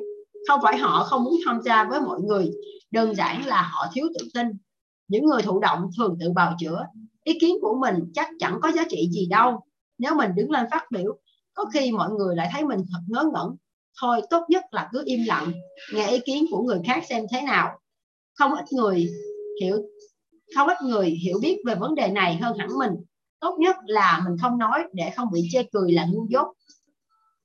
Cứ sau mỗi lần không dám đưa ra ý kiến của mình, kẻ thụ động đó lại ngày càng cảm thấy mình ngu dốt, thua kém hơn nữa. Lần nào anh ta cũng hứa với bản thân mình rằng lần sau nhất định sẽ lên tiếng, nhưng anh ta cũng thừa biết mình sẽ không bao giờ giữ lời.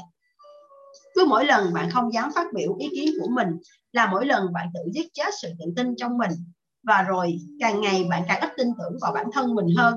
Trái lại, nếu bạn càng mạnh dạn phát biểu bao nhiêu, bạn sẽ càng tự tin hơn bấy nhiêu. Việc lên tiếng vì thế cũng ngày càng dễ dàng hơn. Đừng ngại ngùng phát biểu ý kiến của mình. Đó chính là một loại vitamin cực kỳ quan trọng cho quá trình tạo dựng sự tự tin ở bạn đấy. Hãy cố gắng áp dụng thật nhiều nguyên tắc tạo dựng sự tự tin.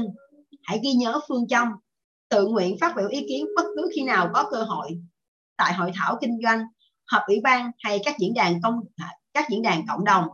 Đừng ngần ngại, hãy mạnh dạn lên tiếng, dù là một câu hỏi, một lời nhận xét hay đề nghị, và hãy luôn là người tiên phong đưa ra những nhận xét, chứ đừng là kẻ cuối cùng đi sau người khác. Cũng quan trọng không kém là bạn đừng bao giờ lo lắng về việc mọi người sẽ bình phẩm bạn ngớ ngẩn hay ngu dốt, vì bạn không phải là người như thế.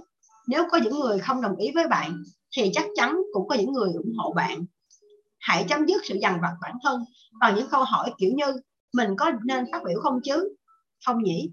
Thay vào đó, hãy tạo dựng sự chú ý đối với ban điều hành cuộc họp, cho biết bạn đang sẵn sàng và muốn phát biểu. Nếu bạn muốn luyện tập phương pháp này nhiều hơn, Hãy thử tham gia vào các câu lạc bộ của những chuyên gia tổ chức hội nghị sự kiện. Thông qua các câu lạc bộ này, bạn sẽ cảm thấy dễ chịu, thoải mái hơn khi trò chuyện với những người khác hay phát biểu trước đám đông. Hàng ngàn người đã xác lập sự tự tin cho mình bằng cách này đấy. 5. Hãy cười thật tươi. Chúng ta chắc chắn đã ít nhất một lần được nghe rằng chỉ một nụ cười cũng có thể tạo động lực mạnh mẽ để làm được nhiều việc rồi. Đó là phương thuốc chữa trị hữu hiệu đối với căn bệnh thiếu tự tin. Nhưng không mấy ai tin vào lời khuyên này. Họ chưa bao giờ thử cười khi họ đang lo sợ điều gì đó. Hãy tưởng tượng bạn đang cực kỳ buồn bã, thất vọng mà lại phải cười thật tươi. Bạn nghĩ sẽ không thể làm được ư? Phải không? Nhưng thật ra, trong những tình huống như vậy, cười thật tươi là một phương pháp hiệu quả, bởi vì một nụ cười thoải mái sẽ giúp bạn lấy lại sự tự tin, cuốn trôi mọi ưu phiền, mọi ưu phiền, chán nản hay sợ hãi trong lòng. Một nụ cười tươi tắn không chỉ giúp bạn loại bỏ sự buồn bực, mà còn ngay lập tức xóa tan sự chống đối, thù địch từ những người khác, bởi vì chẳng ai giận bạn được nếu bạn dành cho họ một nụ cười rạng rỡ, thân thiện. Hãy cười thật tươi tắn, rồi bạn sẽ thấy những ngày vui vẻ lại đến. Nhưng phải nhớ là cười thật tươi đấy nhé. Vì chỉ như vậy thì nụ cười mới phát huy đầy đủ tác dụng. Một nụ cười nửa vời chẳng thể giúp bạn thuyết phục được ai đâu. Và cuối cùng, hãy áp dụng 5 nguyên tắc sau. 1. Hành động giúp chế ngự nỗi sợ hãi. Chỉ ngồi lo sợ mà không làm gì cả sẽ càng khiến nỗi sợ hãi lớn lên, đồng thời sự tự tin của bạn sẽ biến mất. 2. Hãy cố gắng lưu lại những suy nghĩ tích cực trong ngân hàng tâm trí của bạn. Đừng để những suy nghĩ tiêu cực, tự chỉ trích bản thân mình được dịp phát triển, trở thành những quái vật tinh thần bằng cách quên đi mọi điều không mong muốn trong cuộc sống. Bằng cách quên đi mọi điều không như ý trong cuộc sống. 3. Hãy nhìn con người với thái độ tích cực. Hãy nhớ rằng bạn và họ có nhiều nét tương đồng hơn là khác biệt. Hãy luôn giữ cái nhìn cân bằng về người khác. Họ cũng như bạn, chỉ là con người bình thường mà thôi. Và hãy luôn giữ thái độ hợp tác, thông cảm với mọi người. Đôi khi vì tức giận, họ có thể lớn tiếng quát mắng bạn, nhưng rất hiếm khi họ cố tình làm tổn thương bạn. 4. Hãy chỉ làm những điều mà lương tâm cho phép. Nhờ đó, bạn sẽ không bao giờ phải dằn vặt mình trong cảm giác tội lỗi, sai trái. Luôn thực hiện những điều đúng đắn. Đây là nguyên tắc vàng nếu bạn muốn đi đến thành công. 5. Hãy luôn thể hiện rằng tôi rất tự tin, thật sự rất tự tin. Trong cuộc sống hàng ngày, hãy nhớ áp dụng những thủ thuật vừa được trình bày trên. Luôn ngồi ở những hàng ghế đầu tiên, giao tiếp bằng mắt, bước đi mạnh mẽ, mạnh dạn phát biểu ý kiến và cười thật tươi. Vâng. Hằng và các bạn đã cùng nhau đọc hết 2 phần chương 2 và chương 3 của quyển sách The Magic of Thinking Big, Dám nghĩ lớn của tiến sĩ David Schwartz, và cũng đã rất là mất rất là nhiều thời gian của các bạn, tại vì Hằng nghĩ là nó không dài nhưng mà thật ra nó rất là dài và nó cần rất là nhiều thời gian để chúng ta trải nghiệm và ngắm. Rất là cảm ơn các bạn. Và có thể là ngày mai chúng ta sẽ đọc một chương để chúng ta có nhiều thời gian để mà lý giải, hoặc là Hằng sẽ nói thêm về cái phần chương sách đó. Cảm ơn tất cả mọi người đã chú ý lắng nghe và hẹn gặp lại mọi người vào ngày mai. Cảm ơn mọi người rất nhiều ạ.